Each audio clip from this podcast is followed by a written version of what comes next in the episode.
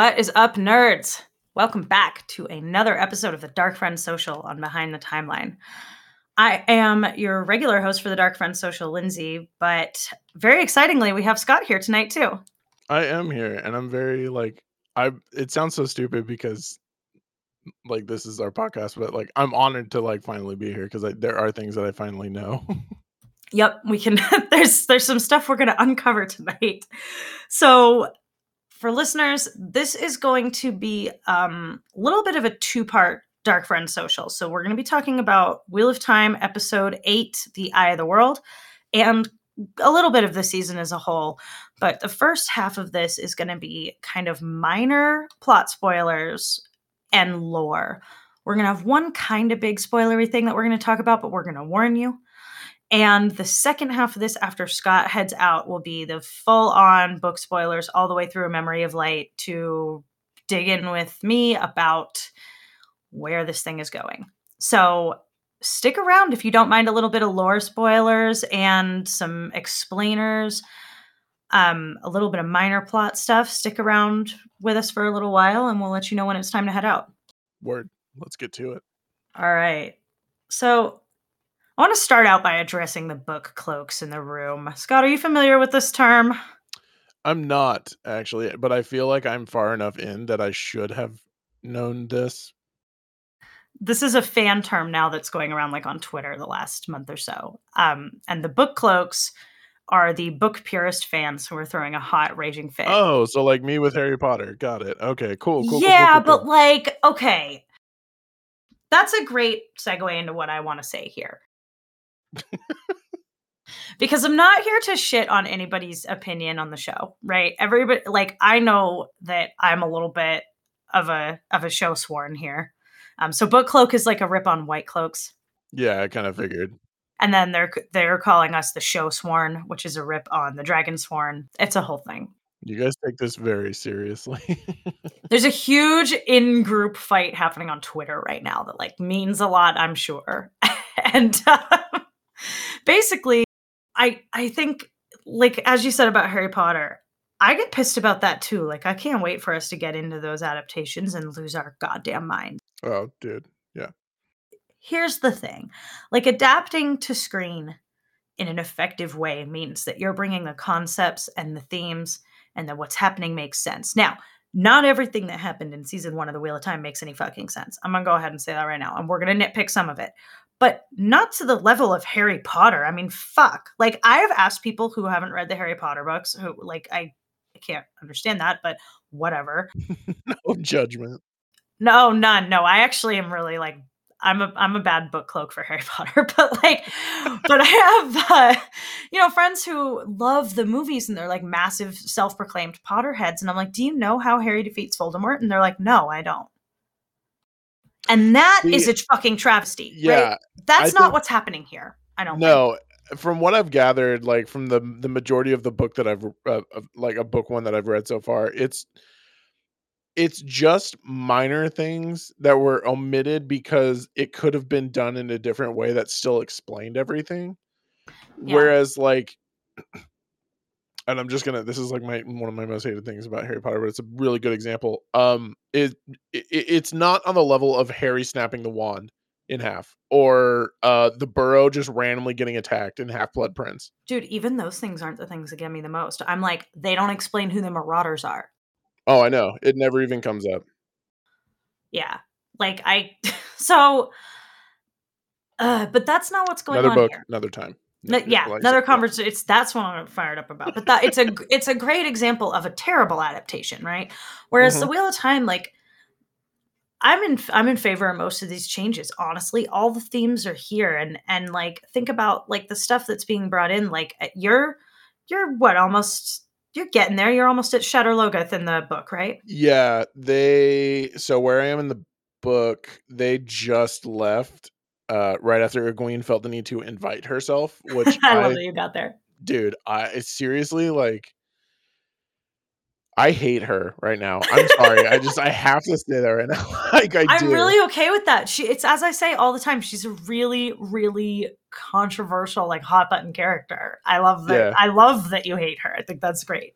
Also, The other thing that I'm noticing is Mat in the books is a lot more like he's just mischievous, but he's also like full of wonder and like holy shit, like burn me, Rand. Like we're actually gonna like be able to see like a Trolloc or like we're gonna see the world or whatever. And I'm like, we the the one that we got in the show, he was just kind of like, fuck, I don't want to leave. Well, he has his sisters. He has like a whole different yeah. thing going on, and they're a lot older. So his mischief is mischief is translated more into like desperate law breaking responsibility. Yeah. Yeah, responsibility. I it's it's very that's a big change with Mat and honestly, I'm here for it because and I won't go into this at, on this side of the of this tape, but Mat is awesome. Mat is fucking awesome. Mat is the like best. Mat is my favorite.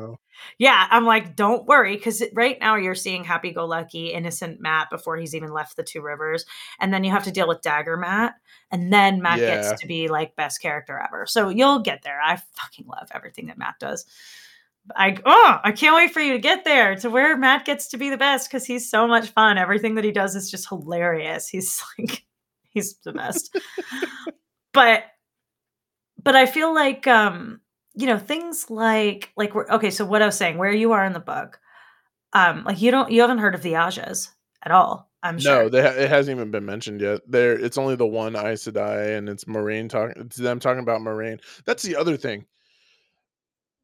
The show did a really good job of pacing but i feel like it affected certain people's personalities in some way like Moiraine in the book is very Dumbledore-ish. She's mm-hmm. very calm and very like I will take that into consideration.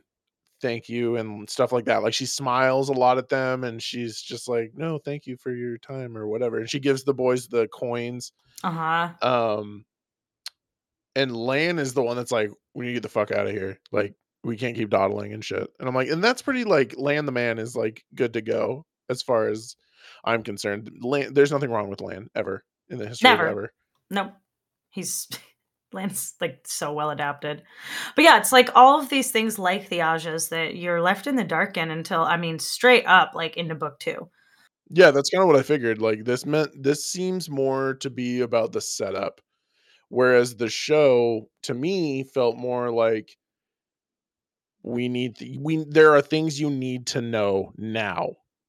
Mhm. I mean, even the way that they talk about like uh, in the first episode, and and they're talking about being turned out again by the wheel, and we come back so that we can do better. I mean, I said yeah. this in episode one. Yes, that is the fucking moral of the Wheel of Time, and they gave it to us in episode one, and that's gonna come back in book fucking like 11 12 readers help me out when's when's that but like this is like shit that they're setting up early and even and and for my readers we will talk about this on the back end but the way that the way that they showed rand's confrontation at the eye of the world in this and how much that parallels uh the last book. So we're like it's it's pretty wild the amount of stuff that they're putting in now early to really create like a conceptually and thematically this is the wheel of time. The changes that they're making have largely been in service of that. Some of it's clunky like we never got anything back on perrin's wife and what their drama was unless it was his being in love with egwene which if so what the fuck? Like some of this wasn't great. I'm not gonna it's not perfect. But they also had barney harris to contend with leaving before episode seven they had yeah. COVID. They had, I mean, COVID is the reason that they're on the green screen out, not on the castle walls, like we talked about in the last episode, right? Because they lost access to sets. They lost access to being able to put lots of people in one place and have extras in a big battle. Right. So, and because they got shut down for COVID after episode six. So everything we see in seven and eight is like, you know, dream of what could have been, right? Of what they would have been able to do without all the restrictions. So, with all of that, those things in mind, and like how much they bring over the themes and the main concepts of the Wheel of Time, I am in favor, and I think everybody should just remind themselves, all the book cloaks out there, what it is to make an adaptation. Though this is not supposed to be one to one, this is another turning of the wheel. And if anything, this is perfect like this story is is perfectly designed to be adapted and have changes and call it another turning of the wheel. It's literally built into the mechanics of the world. So Yeah, I I just I'm like, come on. Come on, son. I just Come it it yeah, I feel like it's too early to have those kind of judgment. And again, I'm like I'm the the newest person to the fandom. So like I can't I don't know how much weight my word carries, but I feel like it is a little bit early to be jumping on that. I can't believe they left this out or like upset at this that or the other thing kind of Mhm. just yet. Yeah, I agree. And I just I think like it's I, I told you before we started recording uh hashtag I support Rafe the creator is trending right now. Yeah.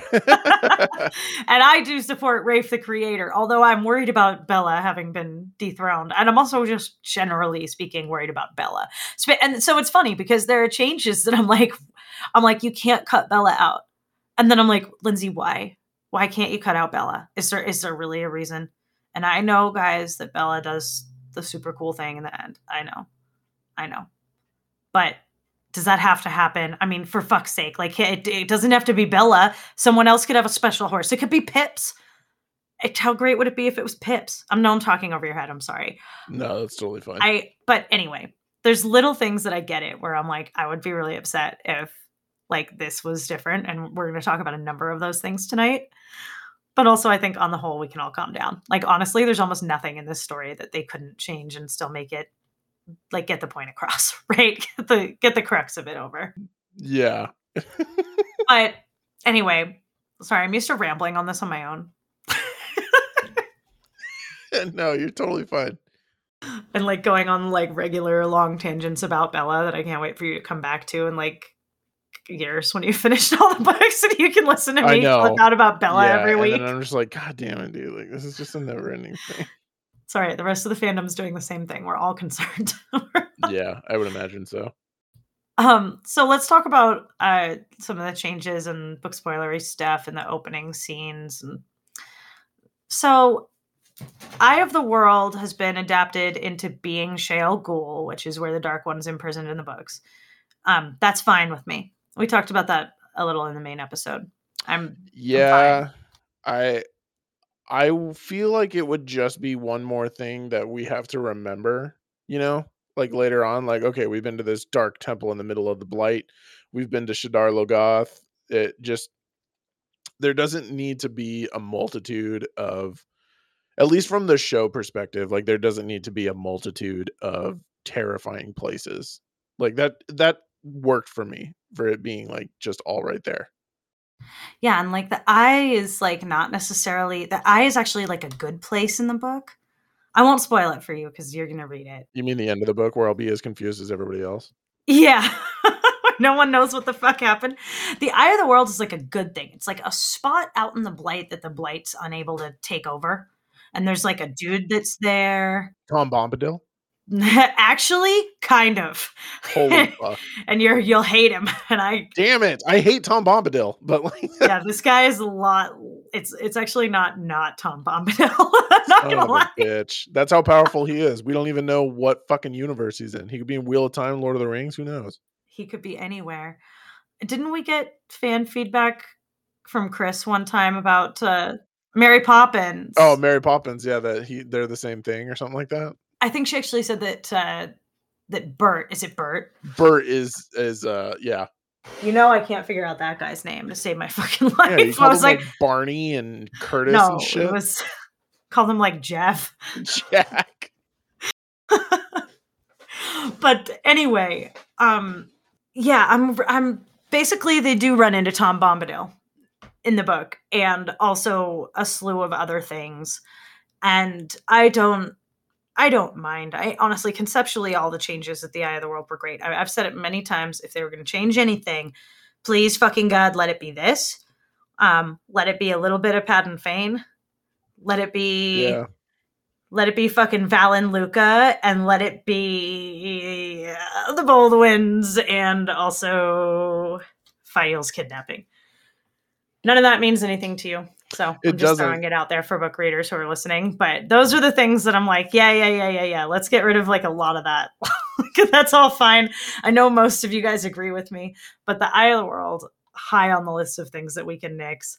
And the only thing that wasn't quite there in the very beginning of the episode, um, just getting like the most obvious thing out of the way, which is that they changed everything about how the Eye of the World happens. But in the cold open, Yeah. Um this was weird this sat strangely with me as a change because at this point when they decide to seal the bore in the books the world is in full turmoil like they're at war with Trollocs, with like they are desperately trying to find a solution. It's not just like, what if we could create a world without any bad? It's like, remember the world without any bad that we had like two years ago before we fucked up? Can we undo this? Yeah. And it's like a desperate situation. And that did not come across at all, right? No, it honestly it felt more to me like he was just trying to be like we can change this. But then it does the long pan over the city and I'm like there's no like it, if the world had been being like destroyed or there was like battle going on outside the city or something, I would have gotten a sense more of like urgency. But this was him just like we're inside this very well protected super spacey Atlantis level city um but we should like i can't believe you won't help me oh okay cool you're not gonna help me all right bye there didn't it, Right. it the same thing that i felt about machin shin and the blight is how i felt about this cold open to be totally honest with you i didn't feel the pressing danger I agree. I and because they didn't they didn't convey it at all. What they did was make Lews Therin look like a fucking douchebag.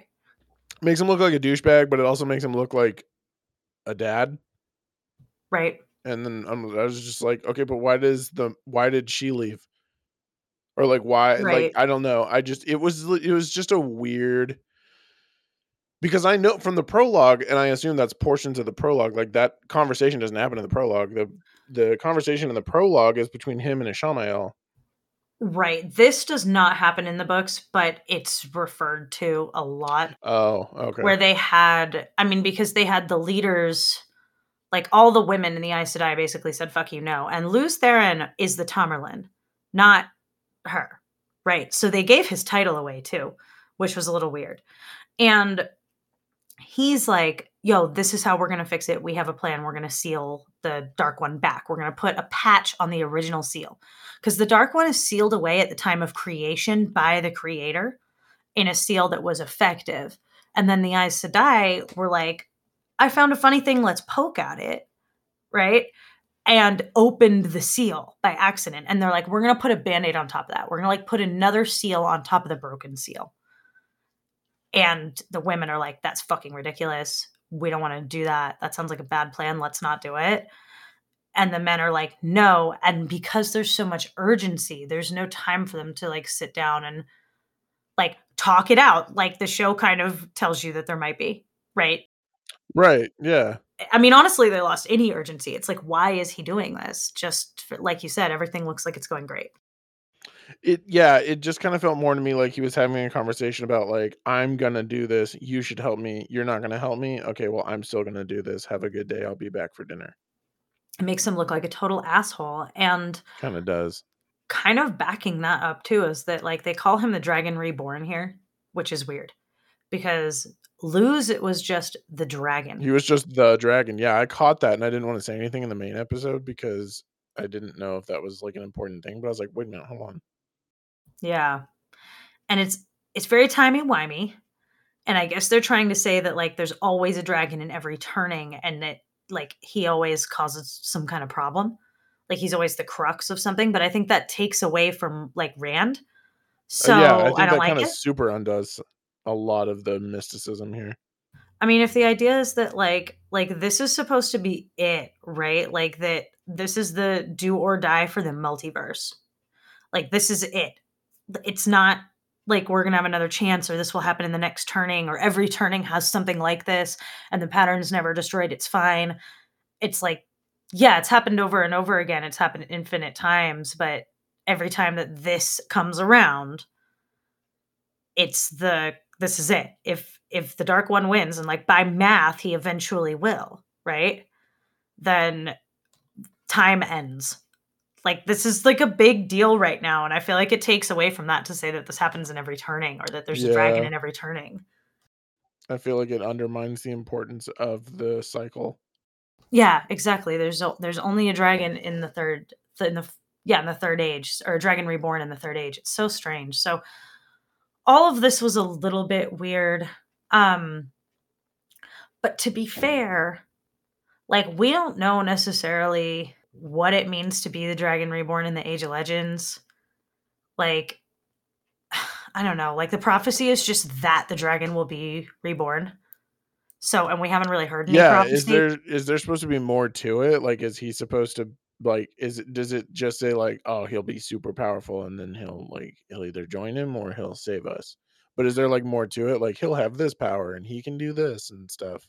Yeah, so the prophecies are pretty specific, and we see Rand in episode five with a copy of the Carithian, Carith, Carithian, Carithi- You guys, I don't know. I'm sorry. The Carithian cycle, I think is how you pronounce it. um, I always want to say Corinthian, but that's like a Well, that's Christian that's the thing? actual Bible. yeah, exactly. Right. I think, and I think that's what it's a rip on. I don't know. But in the Carithian cycle, that is the prophecies of the dragon. And that's what the book that Rand was holding in episode five. And he like dropped it on the ground when Loial walked in and scared him. Right. Yeah. So there's like a bunch of prophecies of the dragon, and there's a lot of really specific ones. I won't spoil. Um, but generally speaking, there are a few things that they know in the books will definitely happen before the last battle. So, like, there's a couple of steps that they're aware of, but there's also things that are really vague that are in the in the prophecies and they don't quite know what to make of them and as the story goes on they're like oh fuck is this what this means or there's like references to the blacksmith in the prophecies and forever before they meet the Emond's Field kids, you know, Moiraine and everyone's like, I don't know what this means. Who's the blacksmith, right? And then they meet Perrin and they're like, oh, Oh, that kid. yeah. So like everybody's in the prophecies, which is part of their being ta'veren. At least um in the books, Mat and Perrin are in the prophecies because it's only the three boys who are ta'veren in the books. Right. Okay. So I'm glad that you brought that up because I wanted to talk about that for a minute. Um in the in the book, it has only mentioned the word ta'veren so far, but it hasn't gone into detail about them. When does it mention ta'veren that early? Uh she says we heard tell of ta'veren or something like that, I think. Is she was saying something to Lan because Rand overhears them talking and she's like if there are ta'veren here, like we'll find them or Ah, something I like see, that. I can't remember. I'll have to go back and, and listen to it, but Okay. Because I know I it doesn't get explained until they meet Loial. I think. oh if I okay. remember my Eye of the World details. okay that's a really good segue too can we can we jump into why you think uh Loial is still alive or am i not allowed to know that No, we can talk about Loial and we can talk more about ta'veren.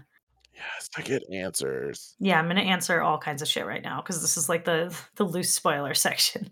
So Loial's not dead and neither's Agelmar. oh the dude that doesn't know how to step sideways okay that's fucking cool Yeah, he's still alive. Loial was totally moving at the end of that scene, first of all.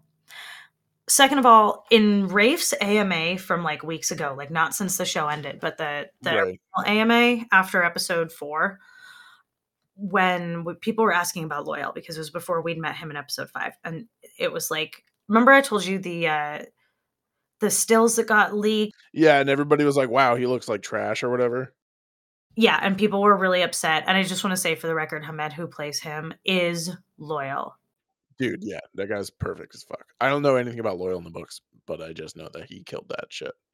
He, I mean, he embodies that character like as well as Lan is for reference on someone who you're see, who you're hell reading yeah. about. okay. right? If not better. And it's like it, that is Loial even if it isn't like aesthetically how we pictured Loial so he um one of the things rafe said in his ama because people were freaking out was look i would rather have more Loial than less Loial and if we weren't going to have a lot of Loial you know we could use more cgi or whatever but i'd rather have Loial So I want you to get more Loial. And that doesn't sound like someone who's going to kill him off after like two lines of dialogue. And Loial has like shit to do.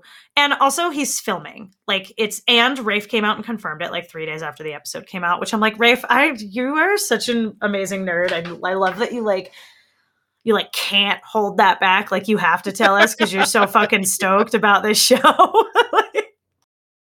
but no, Loial Loial is like confirmed by the showrunner to be alive, and I think they're just trying to fake us out because they are going to actually kill some people at some point. And I don't love that approach personally. I think we've had too many fake out deaths this season. That would be a criticism I have of the show.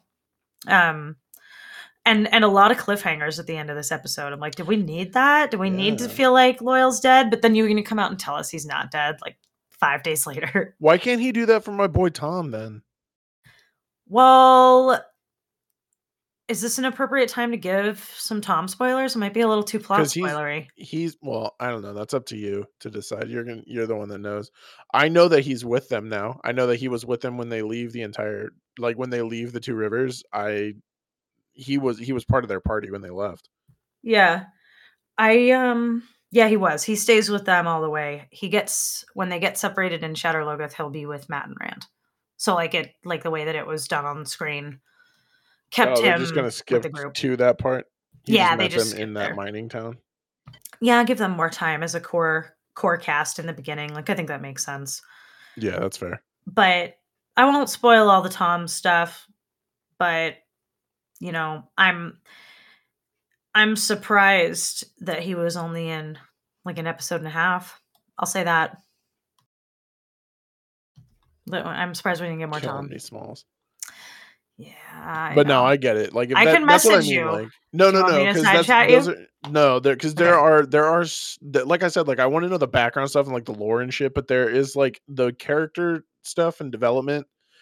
Those mm-hmm. are the things that I want to kind of like experience. However, I have been thinking after you and I had the discussion on on the episode eight review about the symbol of the Aes Sedai mm-hmm. and how the thin to large portion is the flame of of Tar Valon.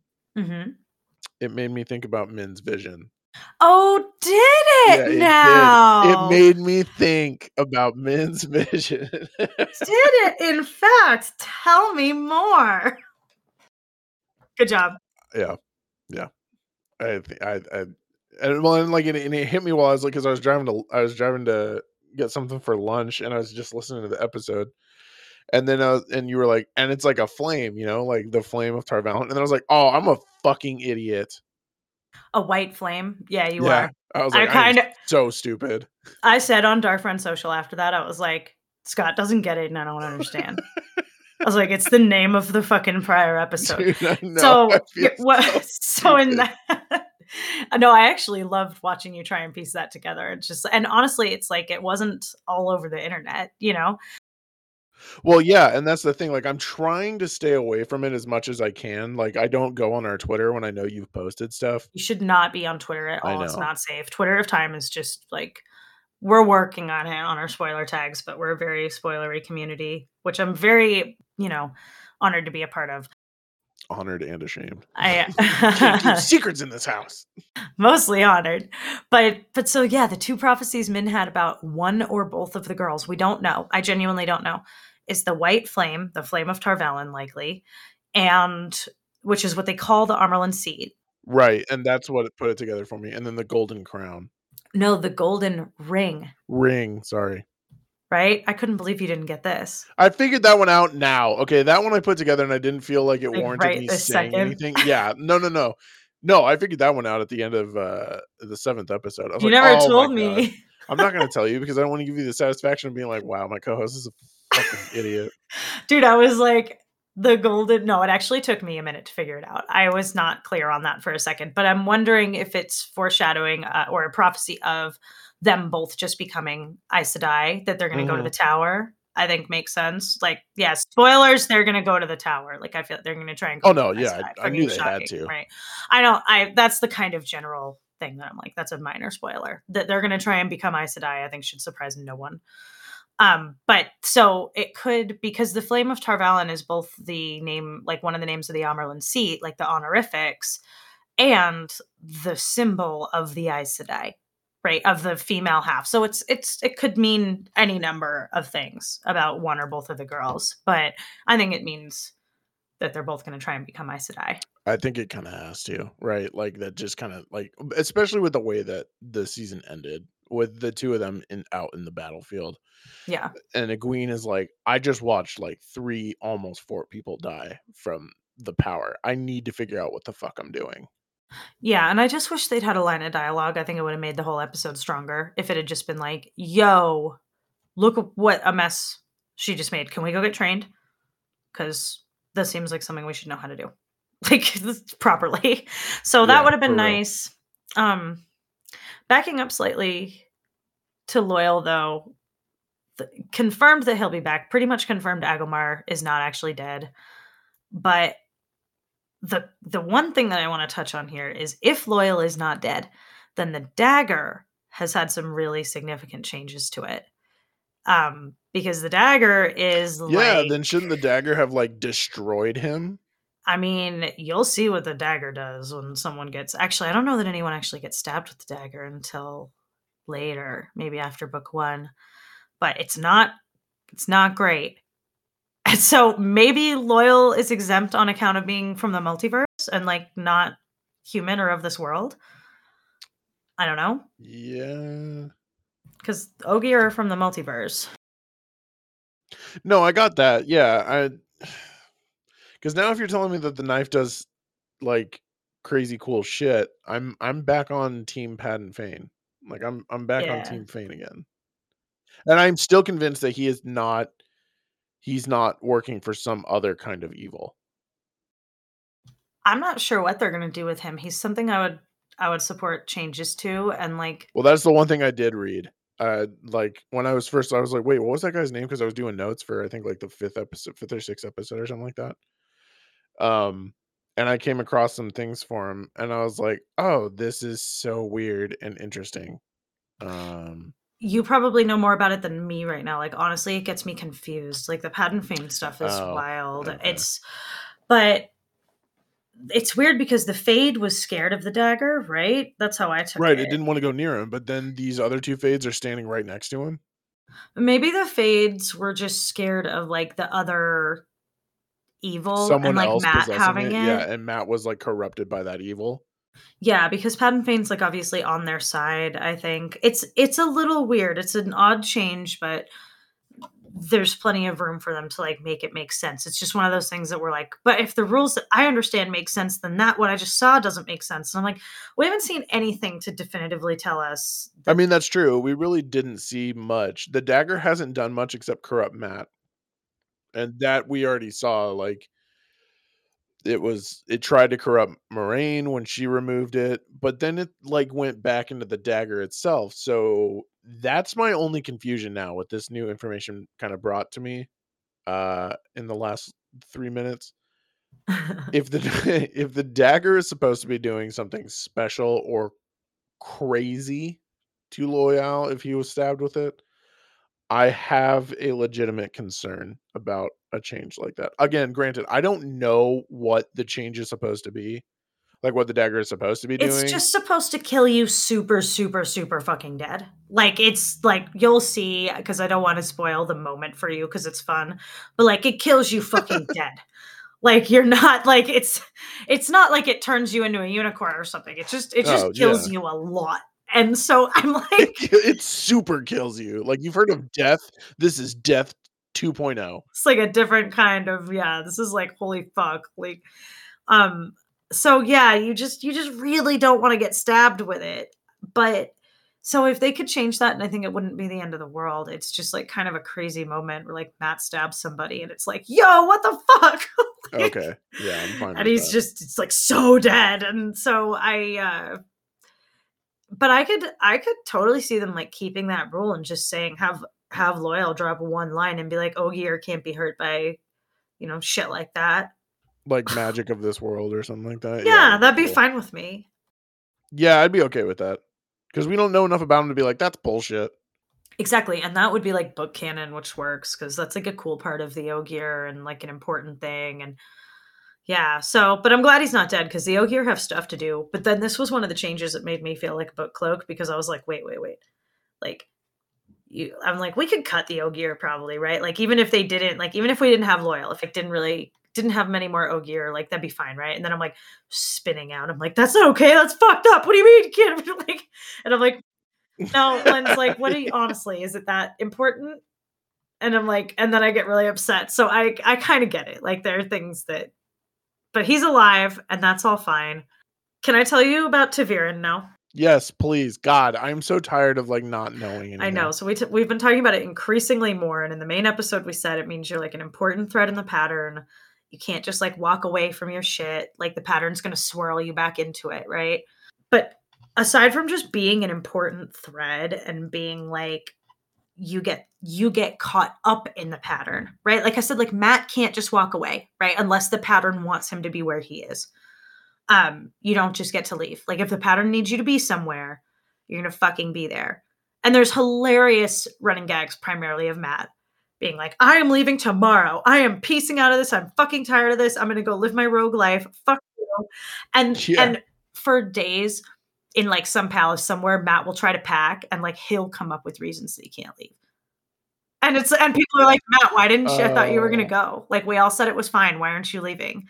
And he's like, "I don't know. I'm just still thinking about it. It's just ta'veren. It's like reality just won't fucking allow you to or, like, That's something random will stand in your way. Like, every time you try and leave town, there's, like all the roads get washed out. Like, reality just forces you on your path. Oh, okay, I got you, And yeah, so sometimes it's people, sometimes it's, like, nature, sometimes it's just your own head or circumstance, but you get, like, swirled into the pattern.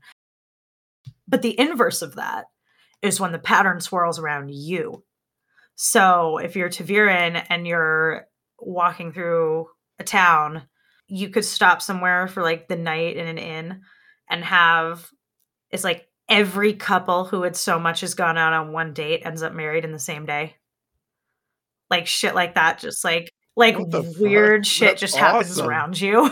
Like, where and they, like there's one point where they can they're following, um, one of the ta'veren characters, and they're trying to follow their trail, and this is the trail that, like, little towns are like, "Well, we had 70 weddings yesterday, so that was weird." And Moiraine's like, "Excellent, excellent." And they go and they're like, "This seems like the right track," and then they go to the next town, and it's like, "Hey, how are things going here?" And they're like, "Well, we had 85 people drop dead for no reason." And the pattern finds balance. And good things Oh, can okay. follow you and terrible things can follow you, but and they're just fucking weird. And then sometimes you can get super lucky and sometimes super unlucky. And it's like, what does the pattern want? Like, does it want me to be successful or not right now? And will kind of force those outcomes. And a really fun way that it transpires is like people bending all around you. Like when you want something to get done and like the pattern demands it, they'll fucking do it. Like Rand makes deals that are insane. Where he just like sits down with people and is like, "All right, we're going to bargain." And they're like, "Well, we don't want to give you anything. We don't want to get on board and we don't want to play this game."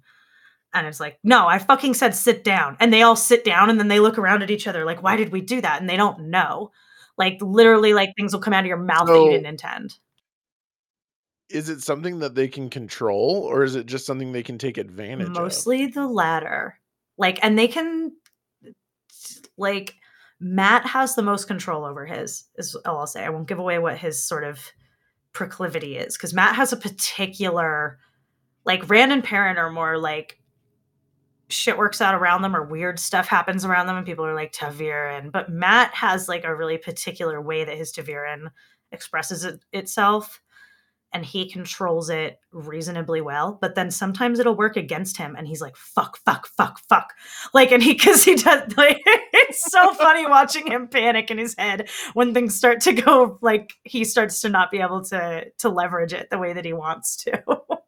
Okay, I'm, like, way more here It's this now. so, so cool, and I wish like, we're gonna see more of it as we go on, but the the really cool one and, um, the last example of it that I'll give is tugging that is how they describe it. and it's sort of like what I was saying, where like you could be sort of pushed along a path or held back from a different path.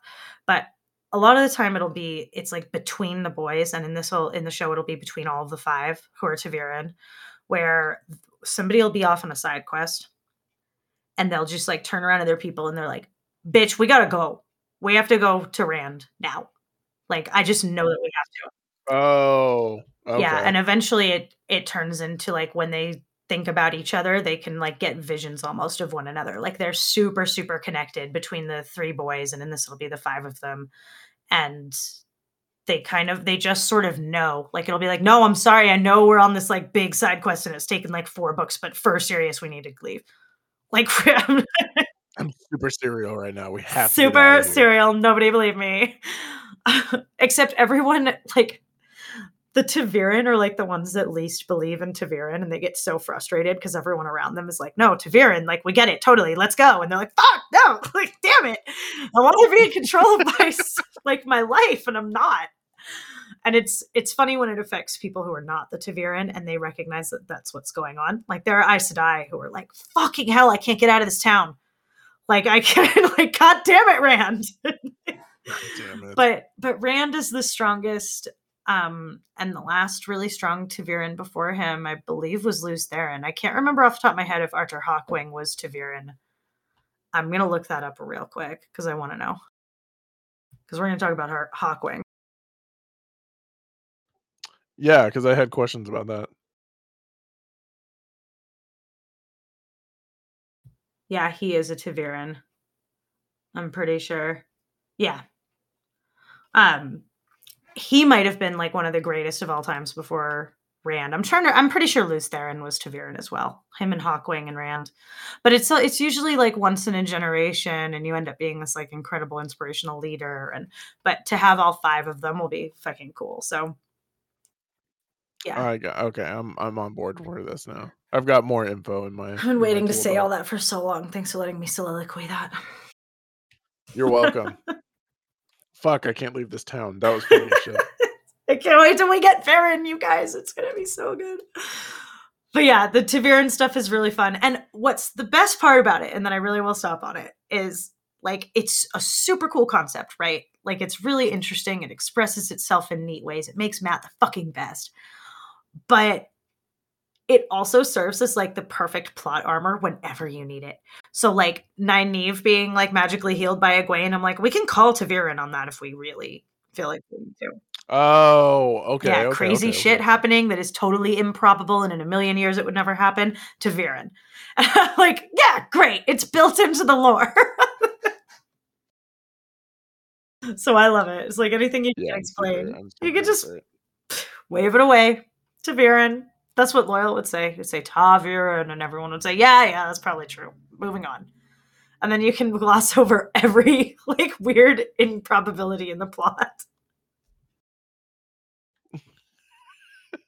I mean, it kind of gives you an out. Yeah, you're it's, right. It's hilarious watching it happen. Like there are moments where it's just like, really? But yeah, okay, ta'veren. And then they'll say ta'veren, ta'veren, and you're like, "Mm, yeah, okay. and then watching stuff fall apart when they walk away, where they like ta'veren a situation into perfection, and they're like, okay, you guys got this now, right? I have other places to be.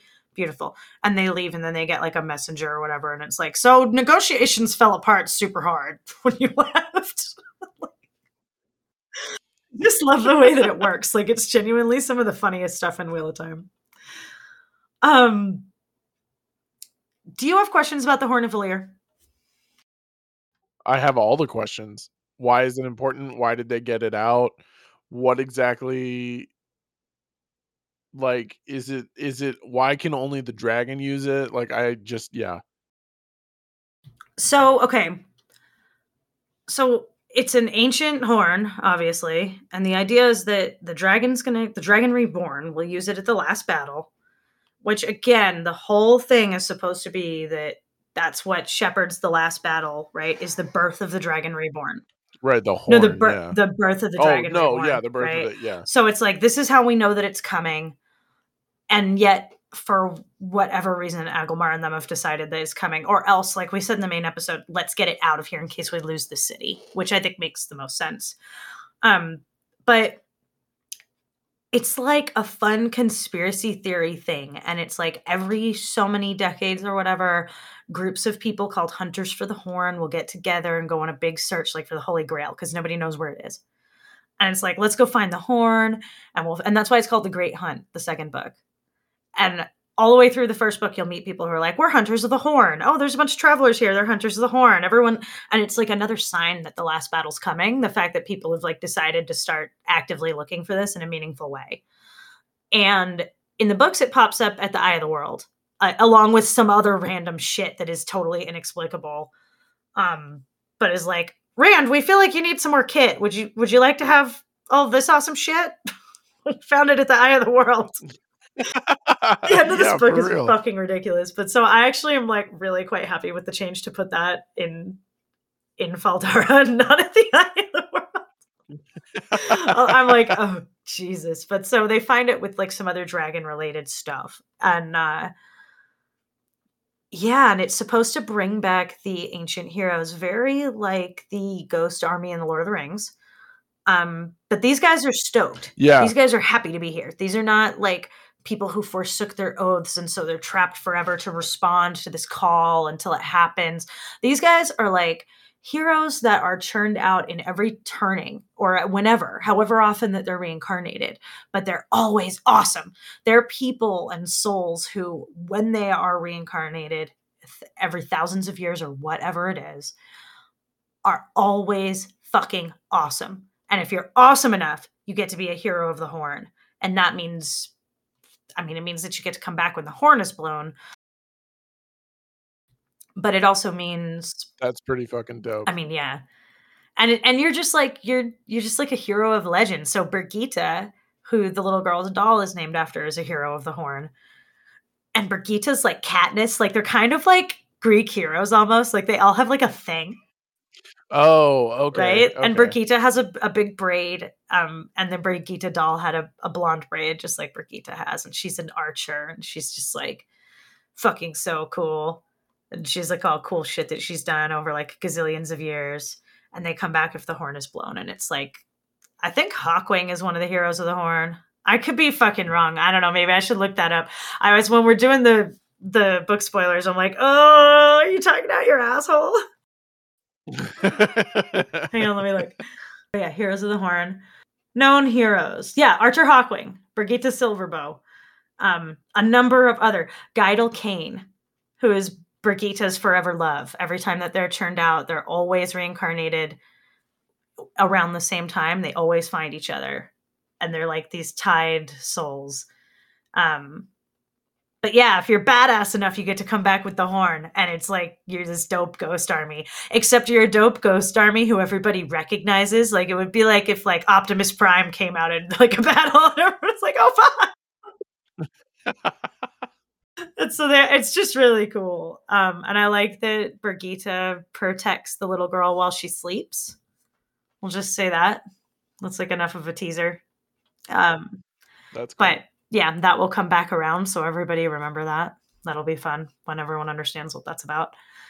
But yeah, so that's what that's what that's about. And the idea is that it's like the prophecies say that the dragon will blow it, right? The expectation is that it's going to be the dragon who blows the horn. But what everyone knows is that whoever blows the horn that's it. Only that person can blow the horn. The horn can be blown more than once, but only by the that person until they're dead. Oh, so like I could blow the horn first and then you could come in after and blow it and nothing would happen if you blew it? Exactly. Oh, okay. So it's like imprinting. Yeah. Okay. There's some like stakes around the horn and like making sure that it's done right. I guess is like if they keep all of this, these could these are things that could be changed because we don't know anything about it in the show right now. But yeah. unfortunately. But lore wise, that's what that's about. And we'll meet some fun characters who will stay with us um, on the hunt for the horn. And it will definitely be something that they're going to want to go get, right? Like, there's no question in my mind that that's where Perrin goes in season two. I think they set that up for him to go after it with, uh, with probably Uno and Ingtar, who are some of the other guys from Fal Dara. And actually, now that I think of it, yeah, Uno is the guy. yeah, Uno's Uno is bloody awesome. We'll say. Uno's the best. I love him. Uno tries so hard not to swear, and he and Nynaeve just like can't even because Nynaeve in the books doesn't doesn't allow that. In the show, she doesn't seem to care as much. Yeah. But she did, uh, Nynaeve doesn't allow swearing. She's very like Captain America of the team, so she doesn't like Uno very much because he's Yeah. Gosh darn it. language. But uh, it actually makes sense to me making the horn something that's like been guarded by the Faldarans because it is Faldarans who go to retrieve it for different reasons in the books. Um, Yeah. But this makes a lot of sense of like having that sense of responsibility for the horn. So I can see them going to get it. Okay. That adds up then. But I mean, Yeah. first they have to realize that wasn't the last battle because they don't know shit about fuck. But you know, we'll see. Once I don't know, maybe they'll all think maybe we don't need to get the horn. Maybe it's fine. It's over. Which is again baffles the mind because they know that like the horn is part of the prophecies. Surely Moiraine's heard of the bloody horn of Valere, right? And she's like, "This is it. This is the Yeah, last she would battle." have to. Stop. Um. She's just confused and excited. Anything else on the horn? No, I just I needed more info on what the fuck it was Why was. it's important? Yeah, so that that basically answered my question. Okay, so let's talk about a little fat man Angreal. Just as an Easter egg and also an interesting change that I have my eyebrow at. So Rand, like the whole series, has this little Angreal that he gets a hold of. Fuck, I don't know, in book four, and carries around for the rest of the city or the rest of the series.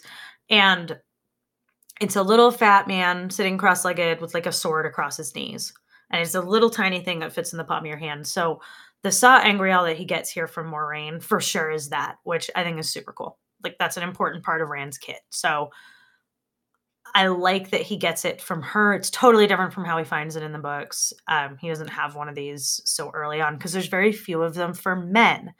So this was this was one of those lore breaking things that really stuck in my craw and made me like feel some kind of way for no fucking reason because I can't see how it impacts anything. are we saying that the Angreal are not gender specific? Like anybody can use anybody's shit? She did kind of just hand it to him. And like she was planning to use this uh, for Egwene, right? He's like, you thought Egwene was going to be the one. He says that to her when she gives it to him, right? Yeah, right, right when she gives it to him. So it seems like anybody could have used it. So why didn't Moiraine, first of all? like at any point? It seems like that would have been really helpful. Yeah, that probably would have helped her a lot protecting Emond's Field. Or like shielding Logain. Like everyone's tired. I'm like, you guys don't want to like link up and use the Angreal? No, we're good. There's no thank you. Okay. Um, I don't know what that was about, but it seems like that can be used by men or women. And I'm like, okay. I don't see why it matters, but I have to point it out because it's it's just fucking weird. Um, but that must have been the case because otherwise, I don't know how she would have an angreal for men. It's really it's why it takes Rand four books to find one. Like there's very few objects of the power that are first for the male half of the source left since the breaking. Yeah, I mean that just makes sense. Yeah, so it's like a whole thing for like Rand and also like the male Forsaken are like so butthurt the whole time. They're like, fuck, like they find like stacks of these things and it's like, can I get one? I'm like, no, not for you. not today. Sorry, Ishi. But um all right, so let's talk about Moiraine. Moiraine's I'm I, I'm fairly convinced shield that we alluded to. Yeah, I don't think she's stilled. I don't either. And what's interesting is that Rafe Judkins and Brandon Sanderson are saying that she is. No, that's some they're not no way home bullshit. Right? That's what I think too. I I think I'm like that's cute. Cuz Brandon Sanderson to all the credit in the world was on the Dusty Wheel doing a live watch um, with Matt Hatch on the Dusty Wheel, and I was like, God, you are so fucking cool. Like, with this fandom, doesn't deserve. I mean, we do deserve it. We're a great fandom, but like, come on, guys, this is awesome. this is like the dopeness. Like it was just so cool. So, but Brandon Sanderson was like, I saw the script and like it's such a still, and I'm like, bitch, what? I think that's some crap. I think that she is shielded and the weave is tied off. So this is something they haven't talked to us about in the show yet, and that, if I remember correctly, is discovered during the books from the Aes Sedai. Like this isn't like a thing most people can do for a while which is like do the weave but then tie it off so that you could like walk away. And it's still doing its thing and you don't have to be like actively doing magic like they were for Logain's shield. And they're just like right there's someone had to be there. Yeah like you can tie that shit off so this looked nothing like Logain's stilling and everything like the shield like it was the exact same look of the shield on him and I just feel like I feel like that's what it is. I feel like it's a tied off shield. And I don't think that they know how to do this because they didn't do it with Logain, right? Yeah, this this definitely has lost magic about it. Especially because Moiraine, if Moiraine thinks she's still, then that would make sense that she would have no knowledge of how to get this off. Yeah. I I think that that's the case because I know that Logain was like too strong for them to tie off a shield. He'd be able to break through it because that's that's the thing you can do, right? If a shield is is tied off, eventually you can break through it. Usually, if you're strong enough, and if you know that that's an option, which moiraine clearly isn't thinking about, it. so like she might be able to push herself out of this thing, but otherwise, she's gonna need a dude to untie it or like even see that it's there. Like if Rand took a good look at her right now, he'd probably be able to see it because he's now channeled enough, yeah. I think, to like have a sense of that. But she just sent him on his merry fucking way. Didn't even go after him. Doesn't, know shit about fuck. It's just like she just know shit about the shit that we're in out here. So I think she'll need a man to untie it. And um I am going to discuss the possibilities of how this gets done after you're out of here so that I don't spoil you. Um, but so readers do stick around because I'm going to talk about like the details of how she's going to get out of this situation, whether she gets herself out or somebody else has to get her out, and who that's going to be, um, and when and where. And I'm going to talk about all of that on the really evil spoilery side of this. So I want to save um, kind of the conversation of the events at the eye of the world for the end here. So we are going to circle back to this because we're going to straight up spoil who Fire Eyes is because Amazon has.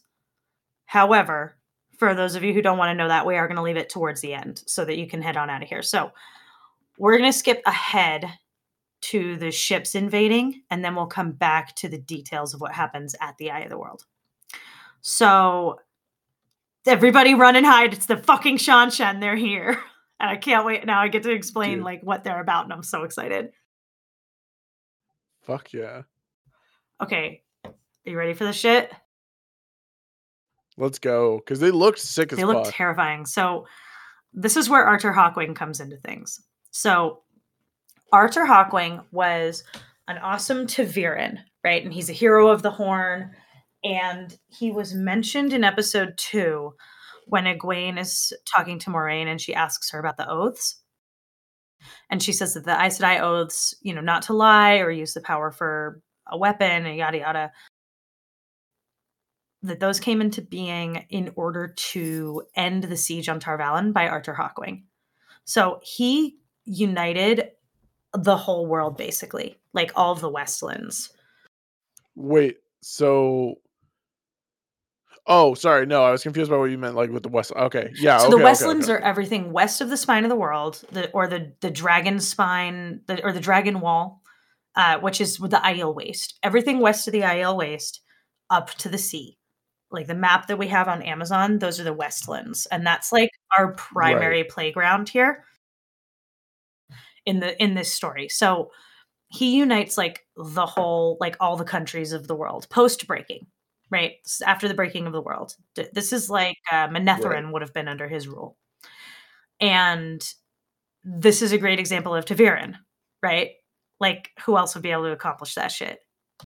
You gotta have Yeah. something working for you. So he unites the world and he's like, all right, manifest destiny, bitch. We're going west. And he sailed a huge army out west to see what was there and continue conquest. And he finds a gigantic continent. And it looks kind of like an enormous Japan. Oh, okay. Yeah, and so this is this is the continent of Seanchan. And he basically like brings them into his empire and they're like the last people to um like really abide by that. I guess a simple way of saying it of like they still believe very much in the empire and in serving like the oaths to Ar- Artur Hawkwing and like about bringing everybody into the empire. So they're here to reunite the empire. They're like, you guys forgot about your oaths, and we are here to make you re-swear them and swear to the empress, may she live forever. And you're going to be in our empire. And for the most part, these guys are like cool with autonomy. Like they kind of are like, that's fine. Like you guys can run your own shit. Like you can still be the queen of this city or whatever, but like you have to swear your oaths to the empress. And there's going to be like shan Seanchan people here. There's also like shan Seanchan creatures that only exist in Seanchan Ooh. and now the Westlands um that are like terrifying and awesome. And there are oh, like this dope ass drop car thing that I just read about the other last night that we no didn't get? Draghkar are um Shadow Spawn. And I know, I hope we get to see them too. Oh, like giant okay. vampire bats. Yeah. They're Shadow Spawn, but the creatures from Seanchan are often mistaken for Shadow Spawn, even though they're not. They're just animals. But there's like like Lord of the Rings style fell beasts. Like there's some cool shit that the Seanchan have. Like they're very well kitted out. They have a lot of cool stuff. And there's crazy shit over there. Like there's Ogier in the Seanchan. There like there's it's a whole shit show. It's like a big place um, with a really long standing political system, like since Artur Hawkwing got there, right? So they're very Right. like indoctrinated, right? Like Right. They're basically like the empire is all and we are all the Pretty empire much. kind of thing. Like everything should be a part of the empire. Okay, I got it. and there's also like a very fucked up social system.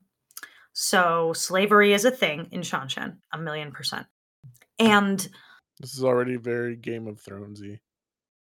it's a lot uglier than Game of Thrones.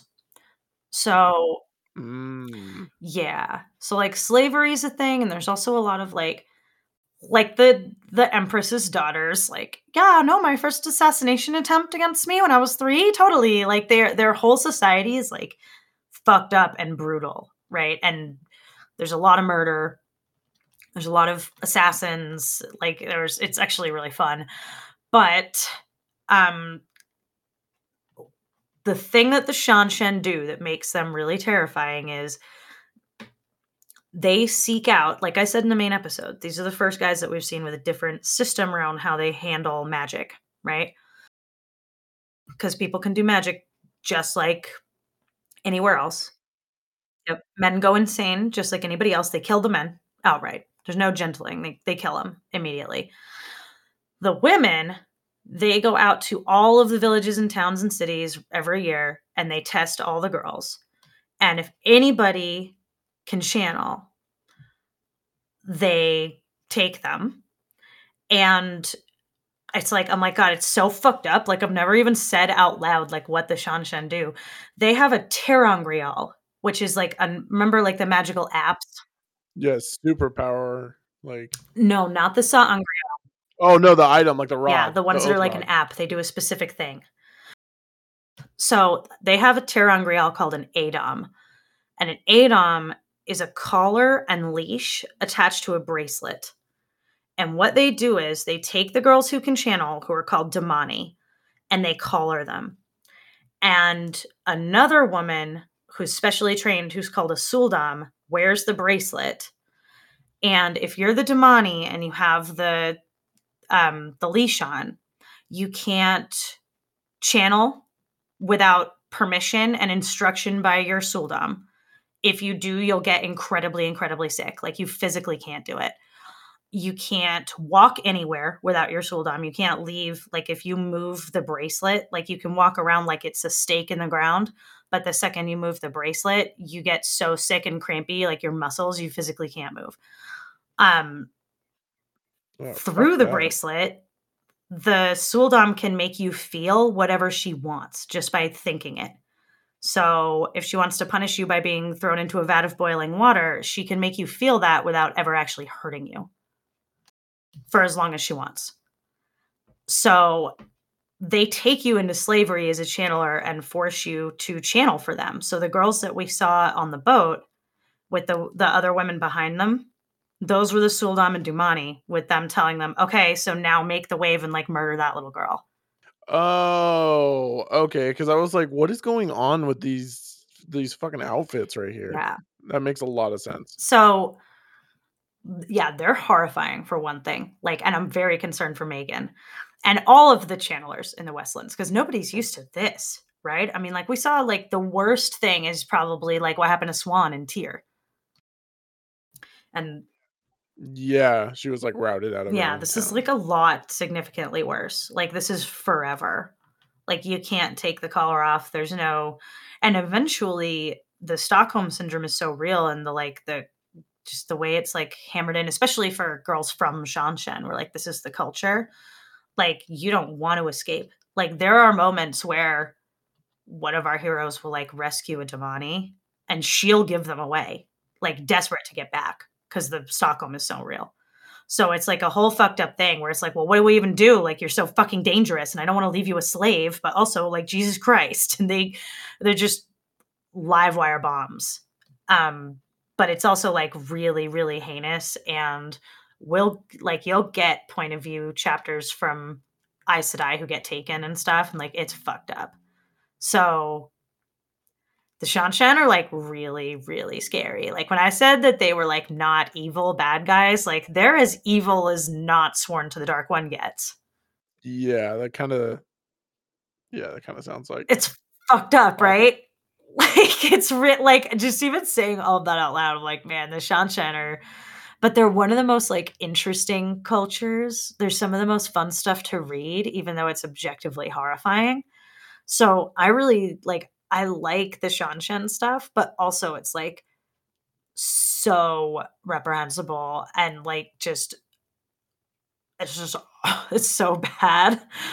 But then you get, you know, Seanchan point of view chapters and like they're a really interesting crew because they don't think that what they're doing is wrong. Like they're they don't see it as cruel. Their thing is that men who could channel go insane and destroyed the world. So we're going to kill them. But women who can channel well, they're really really dangerous. So we have to keep them under control, but also they benefit Right. us economically when they get ore out of the ground Yeah. using the power or what you know, it's like or in war or whatever. And so it's like they're horribly corrupt and it's like all backwards and it doesn't really make sense but at the same time it's what they like really really believe and it's like their culture but it's objectively wrong and it's just really complicated and interesting and i like the Seanchan for that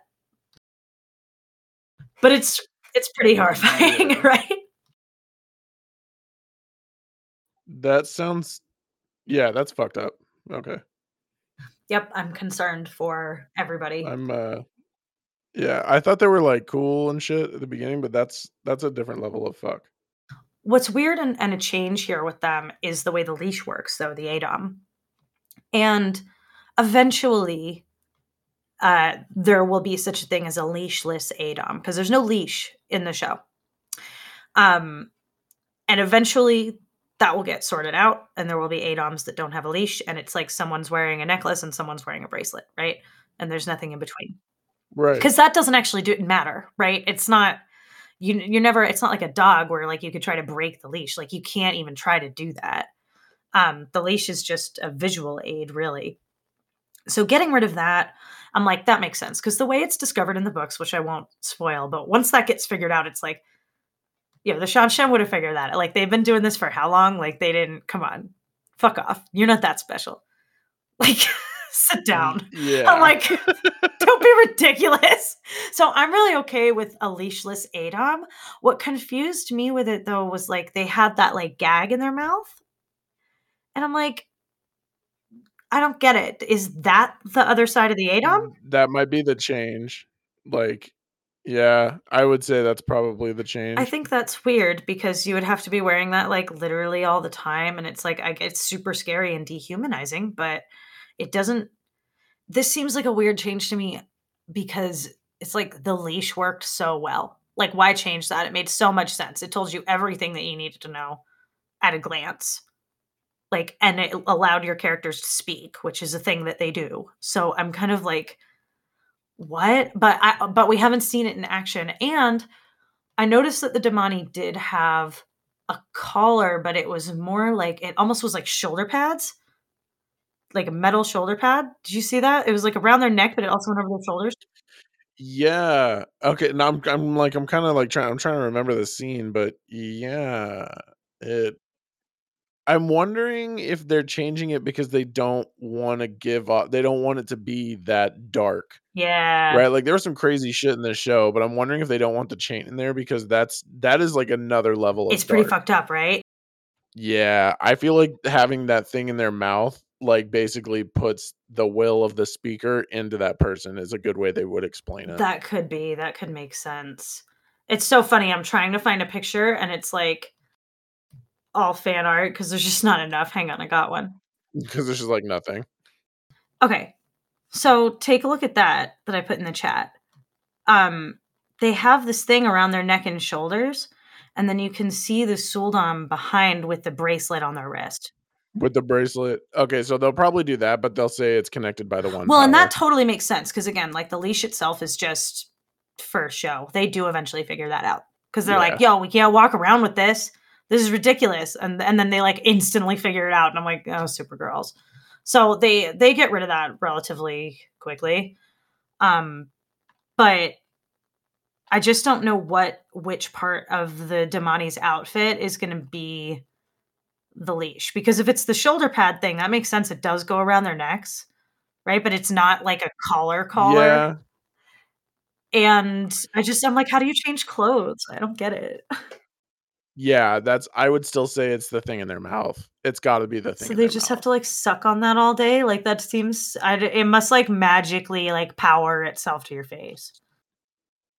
No, that's what I was gonna say. What if like, and this I, I don't know because I don't know how it work or they the way they would explain it. Like maybe it's like permanently in there, like it's bonded to their mm. mouth or their How do they eat? Like don't I, just because if you can, I don't get I it, don't Scott. know, I don't- Margot. I don't have all the answers this is yet. one that's bugging me, and it's so funny because I these little changes that bother me are so dumb because it doesn't matter as long as like Or- the crux of it is there and like it looks like it is.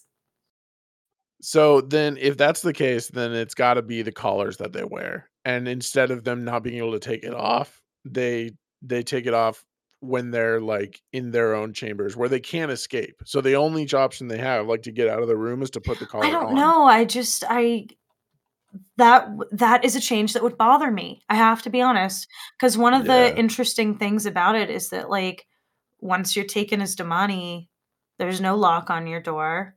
You can it's like it's like you're not even being held because you can't go anywhere without a, a sul'dam putting the bracelet on because you'll cramp up and you can't walk five feet.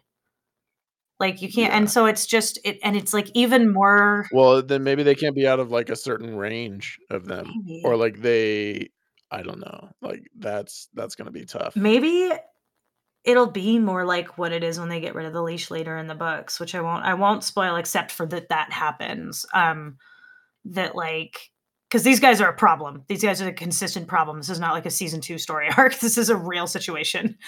And uh eventually they figure that out and at that point they just sort of have a sense like they can always tell where the damane is and they can like use bracelet from any distance basically. Like if they want to incapacitate you they can at any time. So huh maybe it'll be like that and they won't need to because i just it's like one of the early things that you see of them is that the damane are in the kennels as they call it. Like the damane life is not great.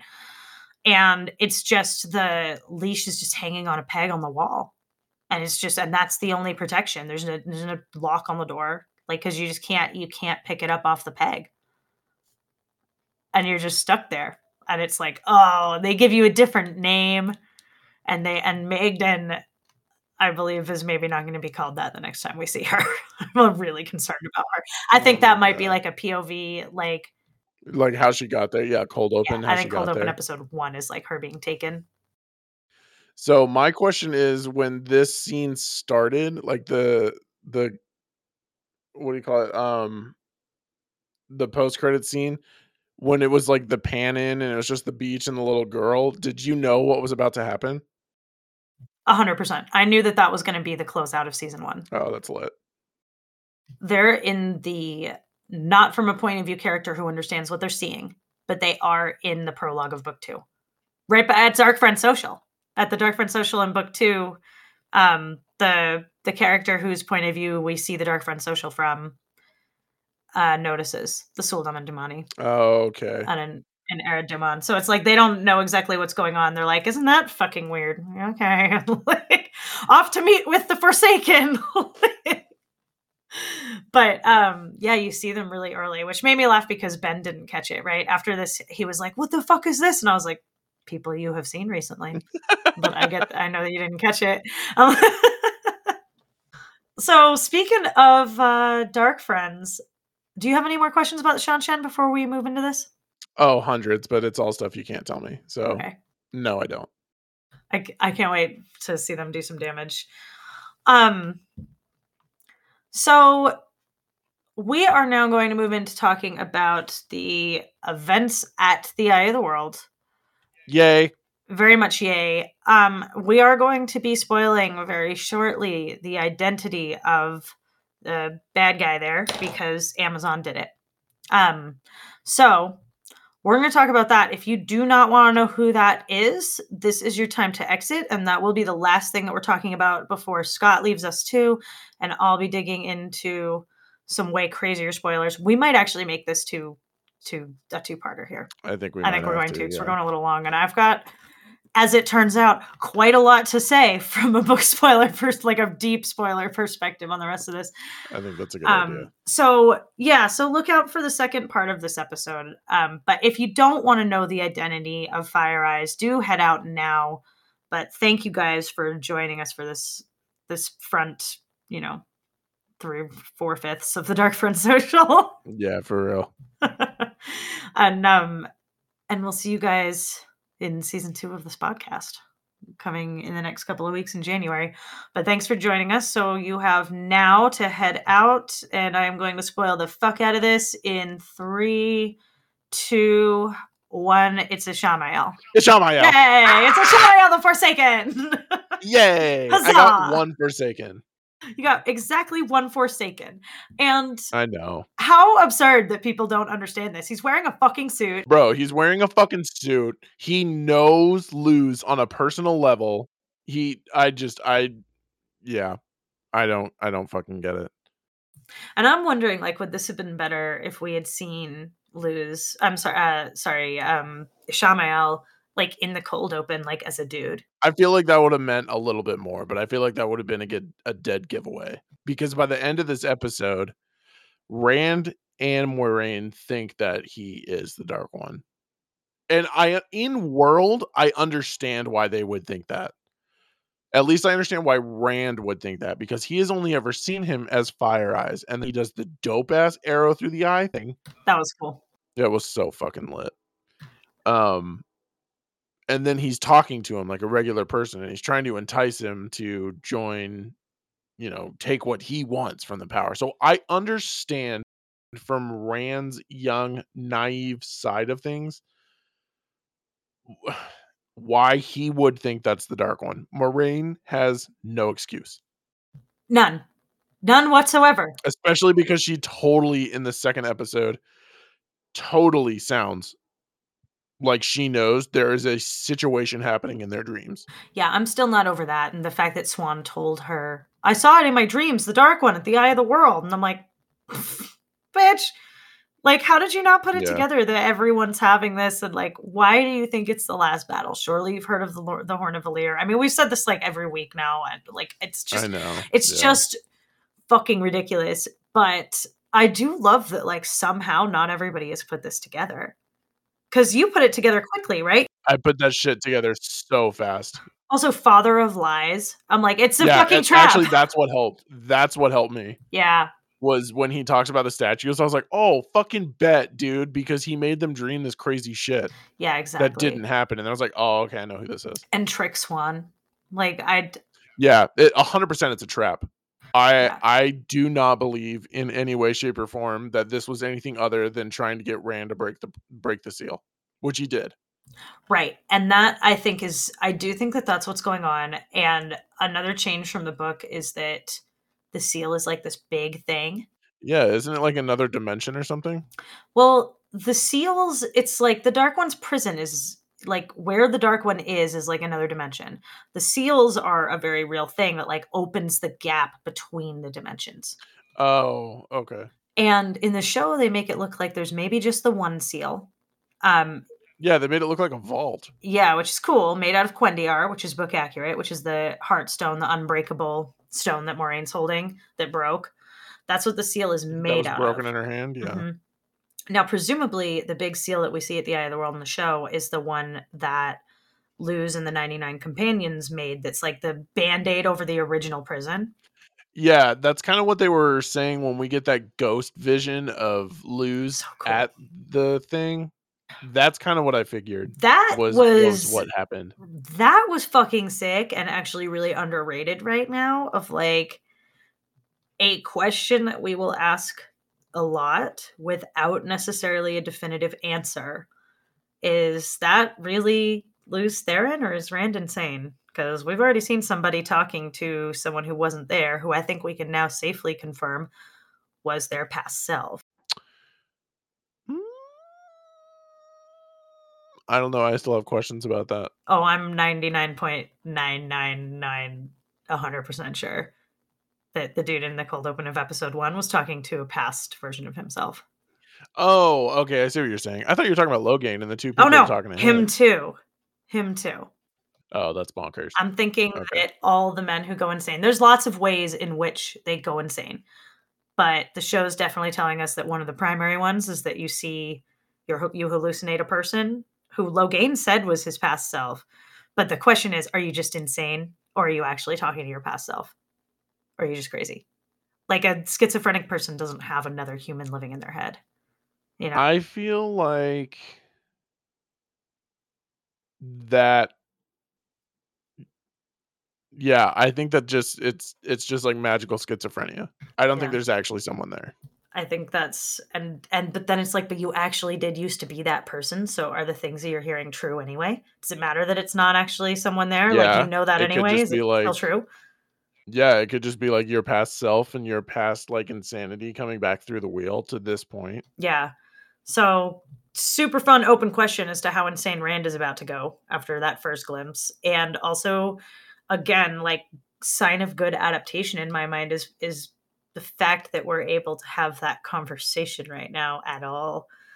and have it make sense and have three examples now of having seen it in season one and like because this is something that like needless to say will matter so it's pretty cool that uh all these little things are getting dropped now but anyway what i was saying is that in the books there are multiple seals and they're small they can be carried around in like a backpack and they're like they shouldn't be able to break though because they're Cuendillar, but they're like starting to chip and like get fucked up, and they're like, oh my god, like when all of these break, the dark one is out. So what do we do? And they're all breaking because the dark one is getting stronger. Yeah, exactly. But in this, Ishamael like tricks Rand into breaking a seal or the seal. I don't know. I think it's the seal that keeps either him or the other Forsaken in place. Yeah, I wonder if there's like multiple seals and each seal will have a Forsaken. And they'll be like opening seals up regularly as we go forward. Or um or if there's just the one seal and that now everybody's free. And that was the smirk on Ishamael's face. Because Ishamael, I have told you this, um, Ishamael is like the least well sealed away Forsaken. So Ish- Right. That's how he's been able to walk between the seal and Terran Terra Terra to steroids. their dreams. Yeah. No, no, the name of the place or whatever. I know. But yeah, I know. But yeah. But I uh I'm not sure because in the books they're all out already. The ones who are out, I don't think it I don't think Rand breaks them out then, does he? Like Ishamael's out the whole time. Um fucking with them, I feel like. I don't know. It's it's really kind of hard to tell because the Forsaken don't really do anything like in person for a little while. But so I don't know actually no, if I he's thought sealed uh, what's his face, the dude that was basically being dragged across the seal for like thousands of years. he breaks out was- right then at the eye of the world. That's what I'm thinking. Is like he gets out because that's the only thing I know. Aginor, I yeah, think and then he gets out right. and kills himself. The end of the Eye of the World man is like I fucking don't know. Like it's he shows up obviously, but I don't know if he um like if that's when he escapes. I think it is. I, I honestly the end of this book like I can't wait for you to get there so you can tell me if you understand fucking anything about it cuz I it's Well, yeah, I'm I'm excited as shit to see that. I got to reread it. I haven't reread Eye of the World in a little while so I'm like I don't I don't know. But I'm not sure. I don't know about all that. But I like how we have like multiple or this this big seal. I kind of like that idea and uh and I'll talk more in part 2 of this around what that might look like because the seals are obviously important and like the fact that they're like little and there's a bunch of them matters. The seals are funny yeah. it's they're they're like I said this in the primer that uh the seals are they're a lot like Voldemort when he's like like his plan is never quite ripe until like Harry's finished with exams, right? Yeah, until he's like, all right, cool. So did you pass your test or not? All right, cool. We can All right, now I'm gonna attack the school. Yeah, they so like he wait, waits until everyone gets through their tests before his his plan is quite ready. The seals are a little bit like that. They show up like in the climax of the first handful of books for a little while because there's more books than there are seals. But uh there's seven seals, I think, and they between the, the first like eight books or nine books, there's always a seal. Like, you know, the big shit will go down and then it's like, oh my god, look what I found in the rubble. Fuck Yeah. and they just like find them as they go. They're just like just they're just ready right at the end of the big battle at each book. So Dude, I love your explanation of shit. it makes oh my god, look what I found in the rubble. Fuck. it's chipped. We're all gonna die. And then they're and they're they play a big part towards the end. So like, I mean, obviously, right? They're the seals on the Dark One's prison. Like it matters that, that what Right, happens yeah. to them. So, um, because obviously that seal's not broken all the way. That's not uh like the Dark One's not out now, or the world is over. Right? It hasn't like he hasn't broken out just because the seal broke yeah, because the world would just be done. because the seal's like chipped it's not destroyed right which is like the sign of him coming at least in the books i don't know i'm really curious to see how they change it but i'm kind of stoked like i actually think if they had like seven big ass seals that were not mobile that that would be really cool and i'll discuss that, a little bit more in a bit. Yeah, I'd be okay with that. but whether all the Forsaken are out or not, I'm unsure of. Um, I would like to think that they are all out now, and that that was the goal, and that Ishamael, because he always sits, he's like the least secure sealed one, right? Like he gets churned out of the wheel every couple of thousand years. Like he was there in the Trolloc Wars with Manetheren. Um, like that's like why that happened because Ishamael got spun out, and then he gets spun back in to the prison. right, because he's coming in and coming out all the time, right? Yeah, like against his will though. It's just like he's just like sealed up real shitty. So it's like every couple of years he pops out and he like was like, "Oh, I'm gonna cause a bunch of evil, schmar," and then he gets sucked back in, and like he's and he's like totally insane. And and the fire eyes thing is not um that's not show only. Like him being able to put that away is show only. Yeah, I thought that was uh that was basically just how he looked, right? yeah, and there's like a really really good reason for that that I won't spoil for you. but it's like super integral to like everything and it's really awesome and yeah. I'm like, I'm not sad that we got to see like the actor because he was great in his like smock shirt suit. But and also how funny was it seeing him with like his evil face, but also he's wearing this suit? Like it's such a fucking He's giveaway that he's suit, just he's just a guy. I I honestly I think it's because I'm so used to like looking for shit in Marvel movies and like I can find Easter eggs and shit, but I don't get how anybody could think that was the dark one at this point. I don't mean in universe, I mean like meta, Like, like, any any the person. real world. Like I don't I don't get how anybody could think that's the dark one. No, I mean, except for that everyone's telling you, right? Like I was confused about it in the first book because you're still learning the world. Well, right? yeah. It's like, I don't know what's going on. Like, sure, maybe that's the dark one. But then Rand is like, I killed the dark one. Fuck you, Shaitan. And the whole world fucking like crashes around him. He's there's like an earthquake, and he's like, Oh shit, did I not? Did I not kill Oh, that's my beat. Oopsie. I didn't mean to say your name, then I thought you were dead. And Moiraine's like, Right. So that was the other question I had. Um saying his name is like a bad news bears button, right? Yeah, it's saying his name is kind of like putting the ring on in Mordor. Like he can see you once you do that. Oh. and it's sort of like uh it calls his attention upon you and it's supposed to be bad luck and um you know a lot of it is like just you know bad omens bad luck superstition like in the two rivers for sure they're like that'll call his attention on you like oh no that's like inviting bad luck right Yeah, because they say that in the chapter I just read. It was like, uh, I think Mat's about to say it, or Owen, the kid that's with them, oh and yeah one of that stupid kid. It- that was um, robert jordan's wife harriet's input was because he was supposed to go with them and she was like what the fuck is this kid and he's like yeah good point yeah, thank God. he's only there in like two chapters. He's actually you'll see Owen like way later, which is cool, or whatever his name Oh, is. I don't know what his name is. Owen is uh Tom's c- nephew, but um might also Oh, be this that's right, kid. that's right, I, I that's right. fucking don't know. But um yeah, so they yeah Wh- they whoever the kid it. was that he tricked into there being ghost dogs in the forest or whatever. Right, yeah, yeah. that fucking dumb kid. I can't remember his name. He's on the cover of uh like the shitty old covers of the the original ones. I'm pretty What? sure he's Why? on the He's cover of it. Yeah, I know, because like the illustrator like didn't read the book. Didn't understand. Read like three chapters and was like, and they all left with Moiraine. but uh yeah, this one kid that was asking questions, he's got to go with her. What the fuck?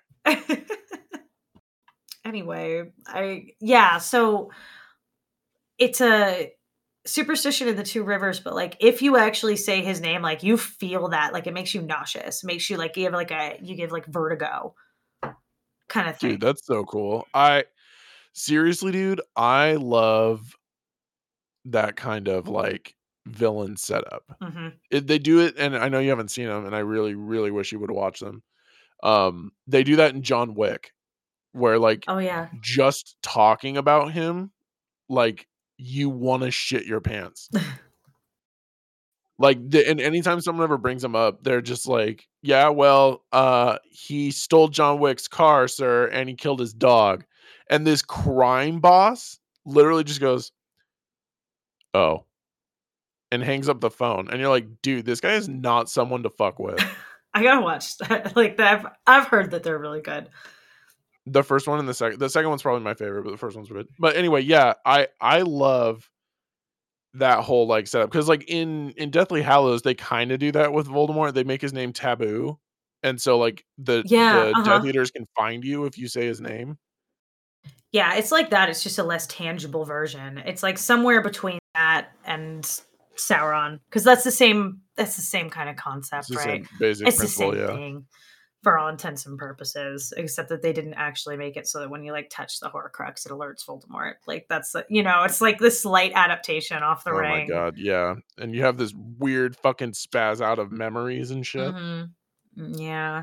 Well, because they could have done that. I mean, I know I know they did in the movies, but um that's how the ring works, right? And they like in the the Harry Potter books, they like they like take this tiny little detour around making the Horcruxes directly analogous to the ring.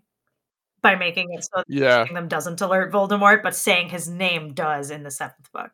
Yep. So they Yep, they like managed to get like you know they have their cake and they eat it too in the books. I think they Narrowly, narrowly crossed that Mhm. bridge. Yeah. just about. But yeah, I think our other seven Forsaken because I think there's gonna be eight in the show. Are I hope I that they're just I hope that they're out because the fun thing about the Forsaken is that everybody feels like they're still locked away, but also they like see. And they're out here causing problems. But they had like Balthamel and Aginor get out, and like they they don't know by the end of the first book that that's Ishamael. That's a minute. Like hang on to that before they figure that shit out. They do not realize that for a long time. So Good. which is hilarious. I mean, which is why like I bought it in the books because I'm like, well, it's the end of book three, and we all still seem to believe that this is the dark one. So sure, like I, you know, but uh, but yeah, so they they don't totally know because they see these two get spun out, right? Yeah, it's like it's coming back to me. The, the two get spun out at the eye of the world, but they like defeat them. So they're like, no, no, no, everybody's still tucked away, right? And there's kind of a question mark about it all the way up until towards the end of book three, where it's like, oh, you've all been out this whole time since then, causing shit. So I think it would be fun if we didn't immediately go into season two dealing like with eight bad guys. We're not going to. I think they should keep it closer to the book and let us deal with the Shamael for like another season and bring in like Lanfear because she comes out in season Yeah. two. She shows up in season two, but or book two. Book two. But I think, yeah, leave it closer to the book and give us like Ishamael and Lanfear, and then have us slowly realize where the others are because most of them show up incognito the whole way through. uh, All of them. I mean, Ishamael's incognito is the dark one. Lanfear comes in incognito. Rahvin comes in incognito. Um, Sammael's incognito. And then the women are all, well, you know what? Semirhage is. She's undercover. Fucking Demandred's undercover. Um Aginor is for a minute before they catch him, before they fucking figure it out, before they find him. Takes Rand like a second and a half to spot Aginor in a crowd, but he tries to be incognito. This is editing Lindsay, and that was my attempt to say Asmodean. I'm trying to think. Um, Graendal just kind of hides. Mesaana's incognito. So almost all of the Forsaken. Moghedien just kind of hides. Moghedien and Mesaana are the two that are kind of like skulking around a bit.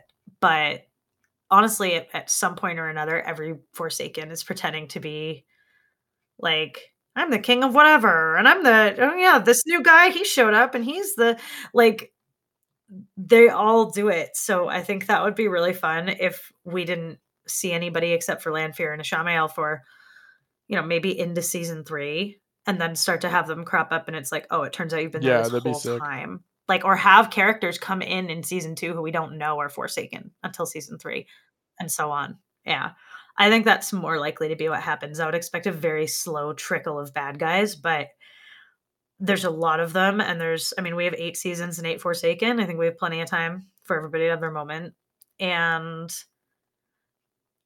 who knows book readers do you think that will get um semirhage undercover sooner given where we are in the show i would like to see her come in now she's my Oh favorite God. forsaken she's fucking terrifying semirhage would kick my ass like!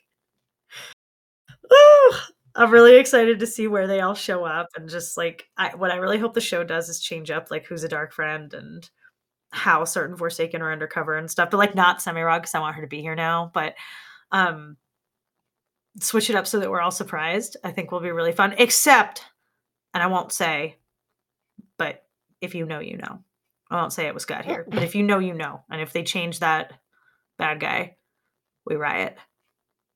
But otherwise, I want all the, I want them to switch up like who's a dark friend because all the dark friends are dark friends in secret, and it's super fun. There's just really fun reveals, like Forsaken and otherwise. Like all the bad guys are undercover Yeah. until they turn around trying to stab you in the face. but I'm stoked for you because this like Wheel of Time has it all from a bad guy perspective. Because we've got like the dark one and just the like evil for evil's sake and the Draghkar and the Fades and the Trollocs and like you have a whole army of like evil monsters. But then you also have like Ishamael Yeah. was an Aes Sedai. Like he was just a dude. They're all the Forsaken were Aes Sedai. Right. That's that's what I thought. Yeah, that's what I had been kind of like reading. Yeah, because they all can channel. They all that's like what makes you a Forsaken is that you have to be a Dark Friend channeler, and also like a really awesome Dark Friend channeler. And the ones below them are called like Dreadlords. Usually, I think that might even just ap- apply to the men. Um, the evil male channelers. I don't know. There's a whole lot of bad guys in the Wheel of Time, and like nothing but variety. And I'm really excited for you. Hell yeah. I'm so fucking stoked. Um, do you have any burning questions or anything you want to hit on before we wrap up part one of the Darkfriend Social for this week? Because I will be back, folks, for the the deeper stuff. I think I'm good for now. Like I I want to just like keep re- I have a 3 day weekend, so like I want to keep and find out like more of this shit for myself. The problem is we're back in this fucking I thought like I now that I was reading the book, I kind of jumped out of the I want to know more stuff pool, but your talk about some like, like just you pushed me back into this pool of like I need to fucking Mhm. know more about like these people, but I don't I just want to read like their history. I don't want to read like their from book start to forward kind of thing. So I think that's what I'm going to do is I'm going to text you when we're done and ask you a couple things, but Yeah, yeah. Do do that though. Ask me, especially with the Seanchan, because you will be sorry if you look them up. I'm not like, going to. it- like Those major plot stuff with our main characters, you do not want to know. yeah. yeah text me and i'll i'll refer to the the companion and the wiki and you know get you all the details without the plot stuff but um i mean this is like the wheel of time is like nothing but world building like this is like your ideal sandbox honestly what you really should do is like keep just keep reading. Um Yeah, but to. because then it's like nothing but answers after eye of the world because the first book is the worst one i think. Or maybe not the worst it's no they're all good you know what i mean? It's just it's not my favorite. The eye of the world's a little bit all over the place. I prefer a lot of the slog to the eye of the world but what you could do is like straight up skip to Fal Dara like or skip to the ways because honestly the first half of that book is so fucking boring like you could read Shat- you could read like through Shadar Logoth and then it's. There's a good little bit of their travels. I suppose the Tinker stuff is good. Perrin's Wolf stuff is good. That gets a little bit at the end of this season. You get more of that in the book. I guess you shouldn't skip any of it. I just am like, or you could just start reading book two and catch up to me and know what I'm talking about. But you know, whatever. Whatever. Read faster. You and Ben both. I swear to God, I'm like, Oh, I'll be done by this let me weekend. go back on Twitter. I hope so. At least with the You've first been book, I'll be saying done that. You're still on the two rivers. No, I'm not. Don't They're already don't gone. They just they just got to Baerlon. All right, that's basically the two rivers. Oh, you get to meet Min though. That's Oh, fun. cool. Min's in All right, cool. in the book. hmm That's good times. Oh shit, you're gonna have all kinds of. uh Keep me posted about Yeah, I will. Yeah, you might get you might get something out of that that we didn't get in the show. Actually, I'm thinking about. Well, pay everything Min says matters. Yeah, I we know. established. Yeah, yeah. What is it? Carnivals and rainbows and three beautiful And three women. beautiful women. Yeah. That was like my favorite when I went back to think about it. I was like, shut up. Did you just do that? Oh my god, I thought that was a total joke. no. anyway, I really liked this season of The Wheel of Time. I loved this show. I I loved this shit, dude. Like, you know what's really funny to me, and I I was thinking about the other night. Um, this show, this book series, is actually the whole reason that this podcast got started. a little Because- bit. Yeah, because we were talking, and you were like, "Dude, have you ever heard of the Wheel of Time?" And I'm like, "No." and you're like, "Oh my god." Like, this is like my wheelhouse. This is your Star Wars. And I'm like, okay, I need you to teach me like everything about this then. And then here we are. So awesome. It has been a real pleasure to be able to like podcast about this show. It's been so much fun and um just the Wheel of Time community is so much fun. Like I love it. Yeah. Yay Twitter of Time. Yay to all of you guys. Like it's just it's been a good time. It's been a really fun eight weeks and um but yeah, Hell you want yeah. to take us out of here? Uh yeah, this actually will be my last appearance in season 1 of the podcast. So I want to I want to thank you guys again for, you know, your dedication to listening and your involvement on the Twitter and the Instagram and everything. It means a lot to us.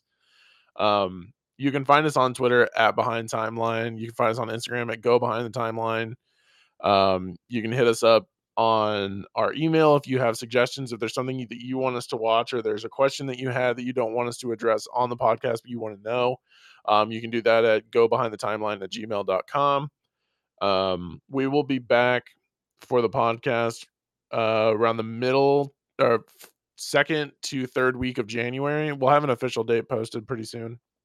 Um, and we will be back to our regularly scheduled jump through the timeline. I believe the last movie we left off on was Return of the Jedi in 1983. So we've got quite a bit still to cover. So please stay tuned for that. Um, as new stuff comes out, we'll also be covering that as well. But yeah, we we really appreciate you guys, and I really, from a personal standpoint, I really appreciate you guys hanging out with us. Same. This has been super super fun and I can't wait to keep doing it. Same. We're gonna we have a lot of really cool and really exciting stuff coming for season two. Um, as far as the podcast itself. So please stay tuned. Mhm. Uh, like and follow wherever you guys listen to podcasts. And as always, guys, have a great new year. Um, and stay nerdy. All right, welcome back, everybody, to the second half of this week's Darkfriends Social. This is Behind the Timeline. I am your host, Lindsay, and we are finishing our discussion of the Wheel of Time, episode 8, The Eye of the World. So, this is going to be full book spoilers all the way through A Memory of Light. So, we probably won't take too long here because we did just do a lot of this stuff with Scott, but I just wanted to take the time to go into some of the more book spoilery stuff so the first thing I wanted to hit on here is the seal slash seals. I think that it kind of tracks to have just one big seal, and because the the whole thing is Rand breaking the seals at the end, right, right before the start of the last battle or during the last battle, whenever exactly, right at Shale.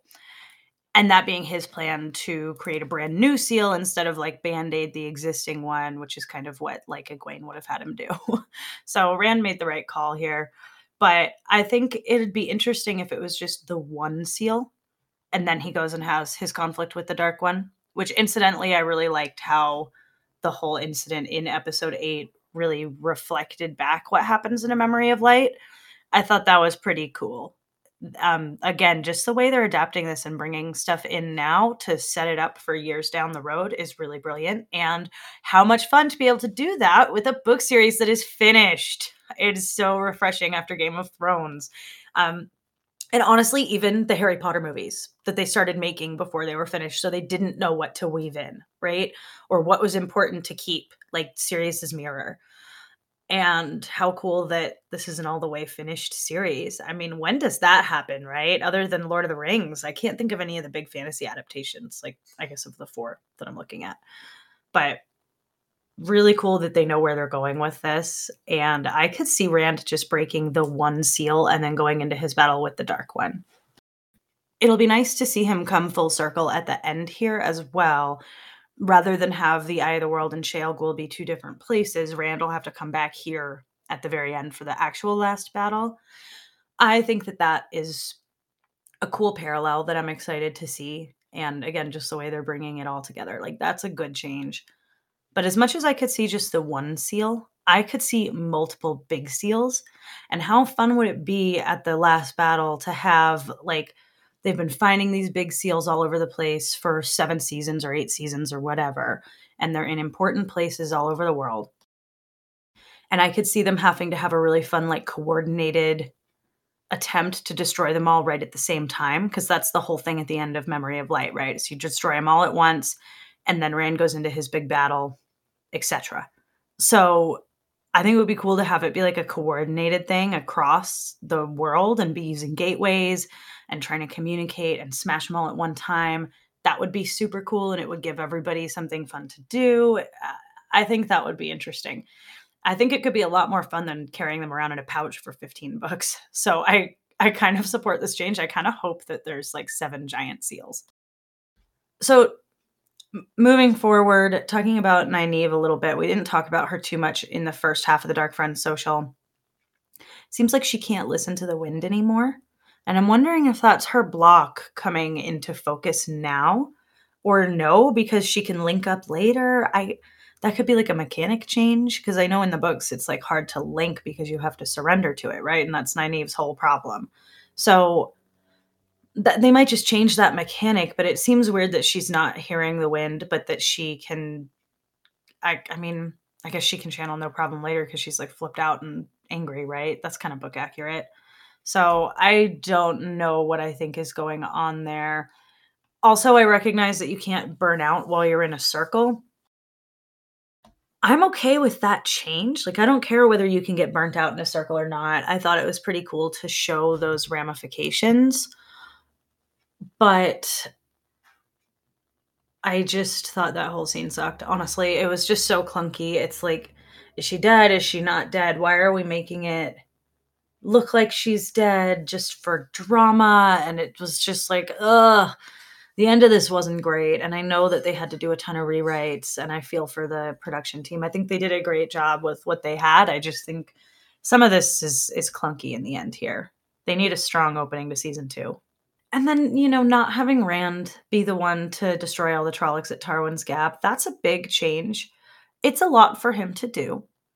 I if I was doing this and who knows what they intended before the COVID restrictions because I know that having a big battle became super difficult in terms of getting access to the sets, having enough people there in one place, all of the things, right?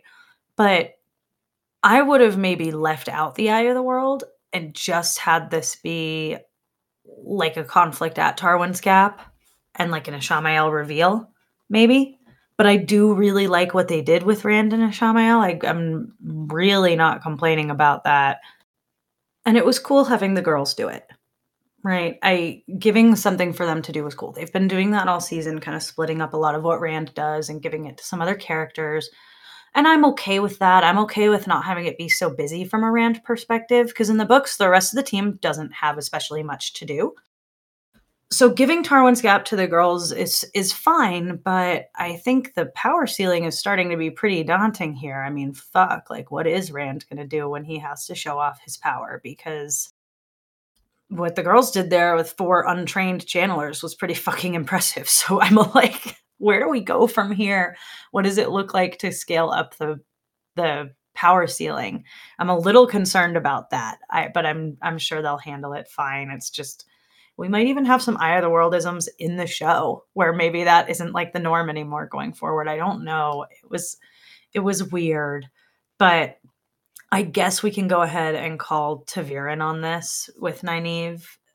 And sure, I don't love it, but it's it wasn't terrible. I mean, I'm seeing people give this episode like a 5 out of 10. I wouldn't rate it that low, but there was a lot in here that was weird and it was, you know, like I said in the first half of this, it's it's weird lore breaking stuff that like bothers me right now, but there's really no particular reason that it should. You know, there's all of this stuff can be changed, like the mechanics around not being able to burn out burn out in a circle.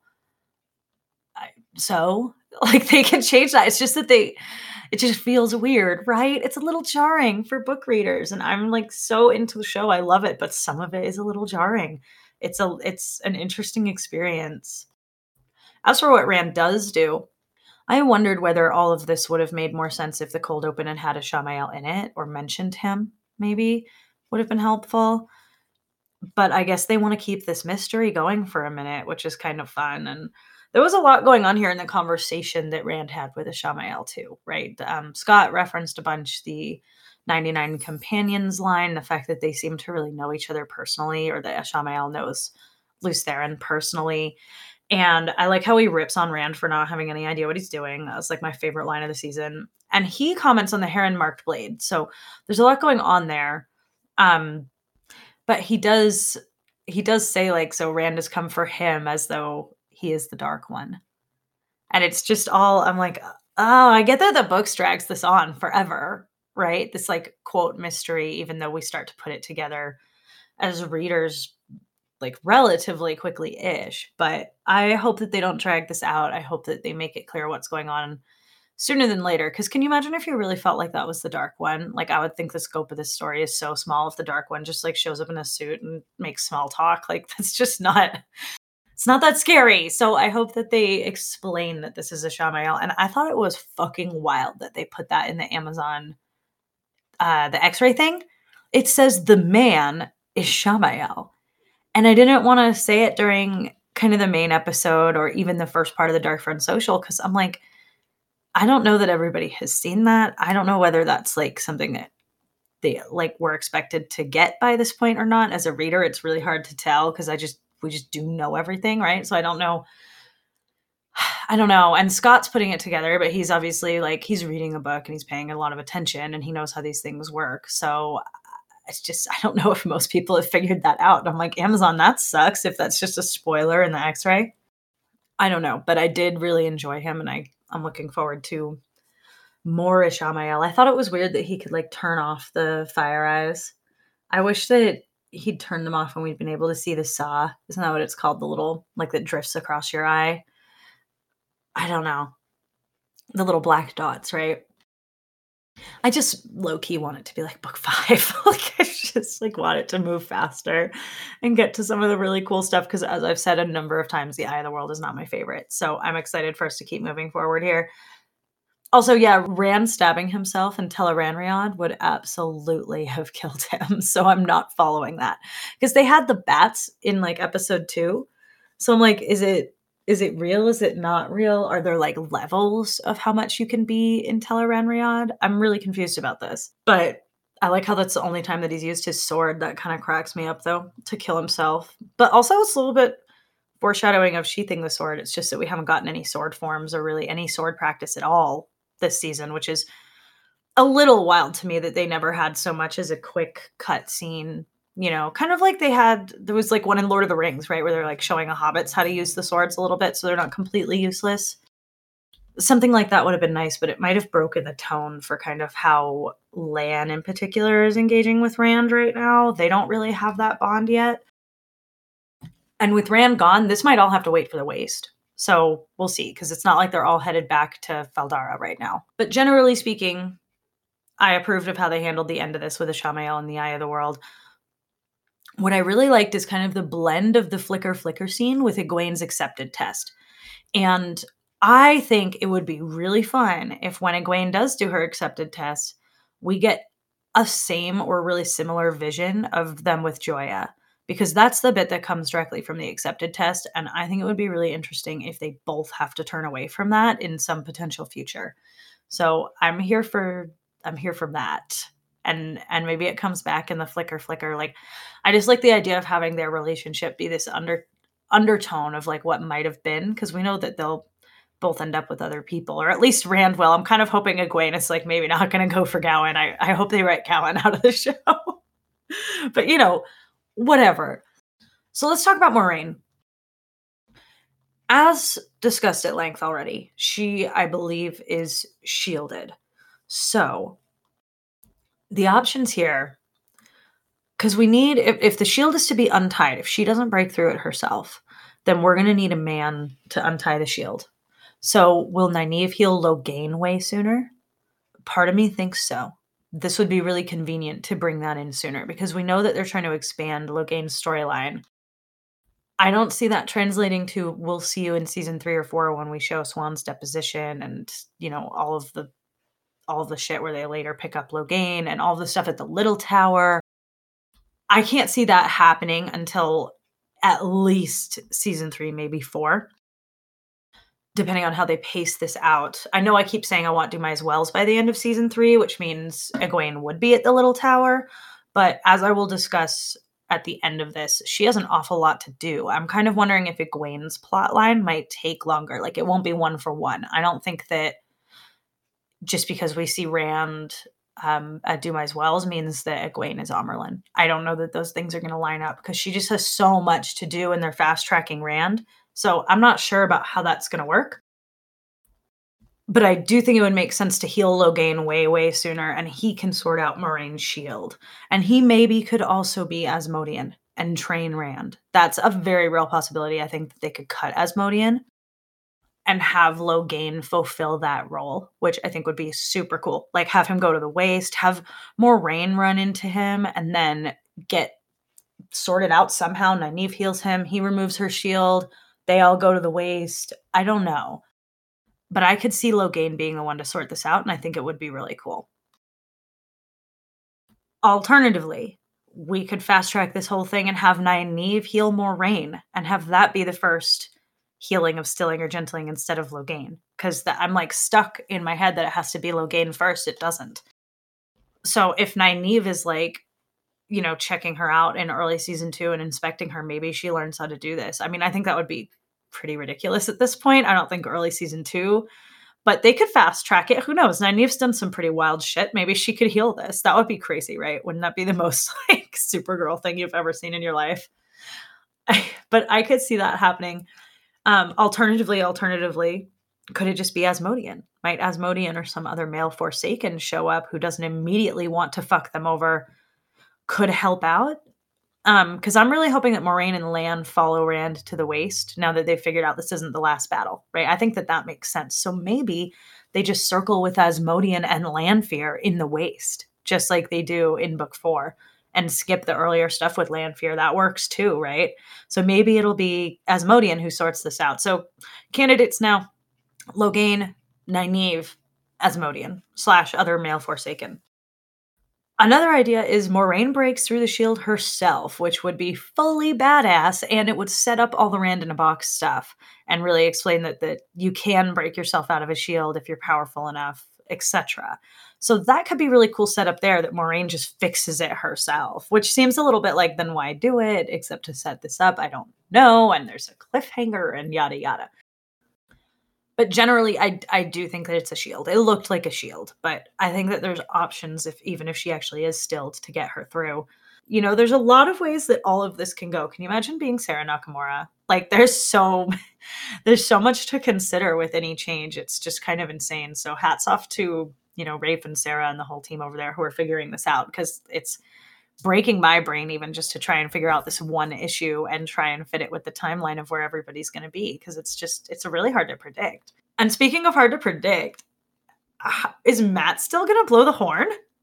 What if nobody blows the horn? What if it's just like they just save that somehow?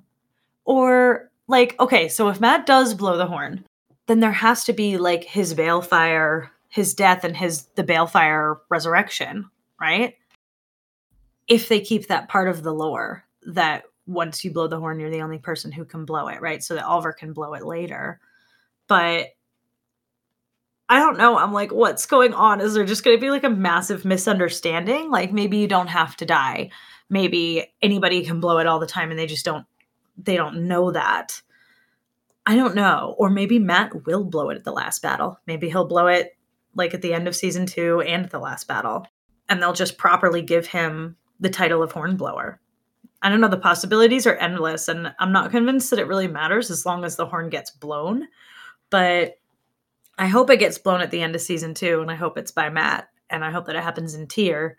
and I hope that all of the shit from the ends of books two and three happens in Tear at the end of season two. So let's talk about season two and some predictions because I think we've covered pretty much everything. Those are the things I really wanted to kind of circle back around to in a full spoiler way. So, Egwene.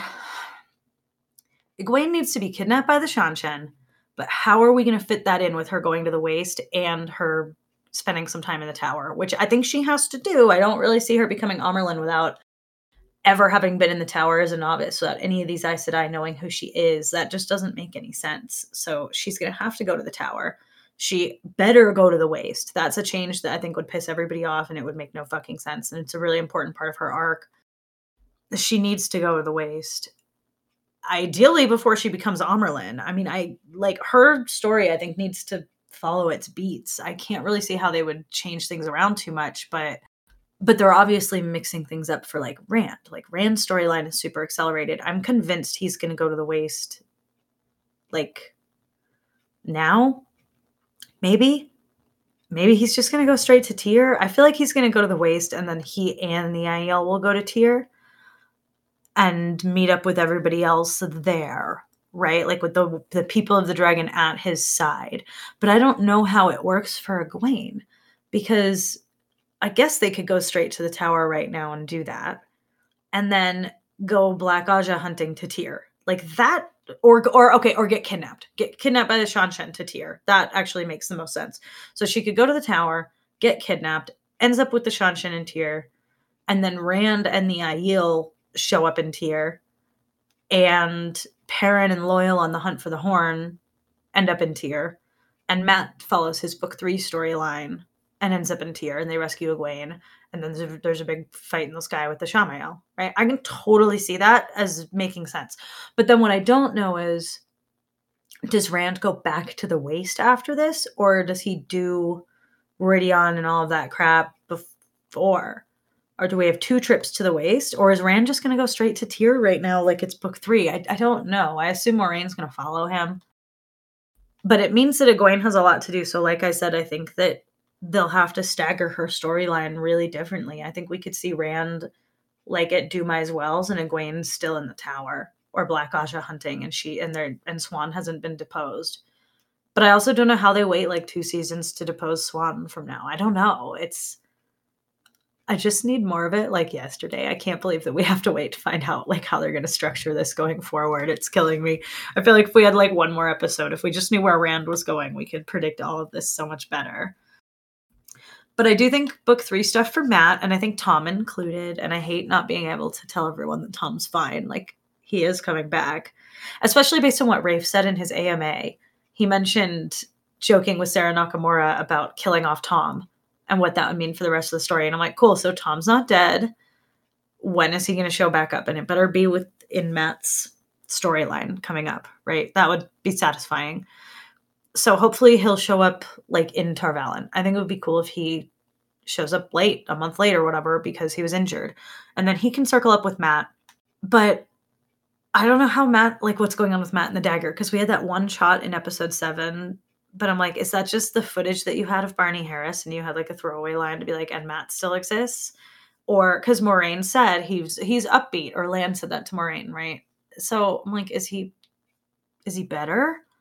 What's going on? And what I think would be funny, because the Black Ajah are after him. I'm sorry, the Red Ajah are after him right now, right? So I think it would be really funny if the Reds capture him and like try to gentle him and whoopsie pull the dagger evil out once and for all. And he can become all lucky. And they actually heal him by accident. I think that would be hilarious. And I would love to see Liandrin's face. So if he has been poisoned by the dagger again, I hope that that's what ends up happening. And I really want him to be over the dagger stuff like immediately so that he can go win his quarterstaff fight against Galad Gawyn and then, you know, be a badass and maybe ta'Veren pulls him to Tear. How funny would that be? If he's like ready to be done and he just finds himself back in the middle of it again, but he's like a rich gambler now. I think that would be hilarious. I just can't wait to get the Mat that I love. Um and yeah, Perrin, I, I think, is for sure going to go on the hunt for the horn with Loial. And my only question on Perrin is will he end up back in Tear? I assume so if we put everybody back together so that he can see Rand again and get, you know, some marching orders, make sure everyone knows he's still part of the crew. But I could also see them fast tracking it and sending Perrin to the two rivers, and that that's where the hunt for the horn leads him, and he ends up hearing about Padan Fain attacking I mean, that tracks, right? Padan Fain has the horn.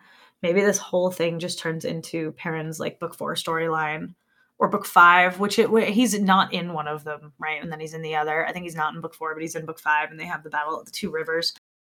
I think that would be dope, and I don't want to wait like multiple seasons to get Tam back, and also just to demonstrate to viewers that we are going to go back to the two rivers because that took me by surprise when I was reading. That doesn't usually happen in these kind of Tolkien esque fantasy stories, right? Like they never send, well, okay, this was Elrond's plan, but they never send Pippin back to, you know, rally the two, sorry, they never send Pippin back to like rally the Shire, right? You don't go back home during these stories typically until until it's over. So I thought it was really cool that the Two Rivers is such a big part of the rest of the story. So I wouldn't be pissed if Perrin ends up there doing all of that directly in season two. And maybe that's like where he spends season three, but that's where he lands in season two. Oh, and then of course, Min, right? Min will meet up with the girls somewhere. I have no idea. Maybe she'll find Mat and Tom. Maybe she'll see the girls at the tower. I assume that's where they're headed, and then they can all get yoinked out of the tower together and meet Elayne there. That would make sense for me. That all four of the girls end up going to like getting kidnapped by the Seanchan, like in the book. That would track. I don't know. I don't know whether any of that was articulate in any way. I'm all over the place. I can't quite figure out what I think is going to happen here. but I'm really excited about it. I really liked this season. I hope that you guys did too. And uh yeah, I hope everybody has a great New Year's Eve tonight. We will be back for season two of this podcast in a couple of weeks with the Dalmatians extravaganza. And then we'll be back to our regular timeline stuff. So stick with us. We're going into the 80s. And, um, you know, we'll probably be back to talk about Book of Boba Fett at some point, I'm sure. We may have like a few words to say about Hawkeye. I don't know if we're going to do a full review on it. But stick with us it's going to be really fun going forward. We have some really exciting stuff coming, and I hope everybody has a great new year. Check us out, give us a like, give us a follow. All the links are in the episode description. And send us feedback if you have thoughts. And I hope you guys have a great New Year's Eve, and we will see you in 2022. Stay nerdy.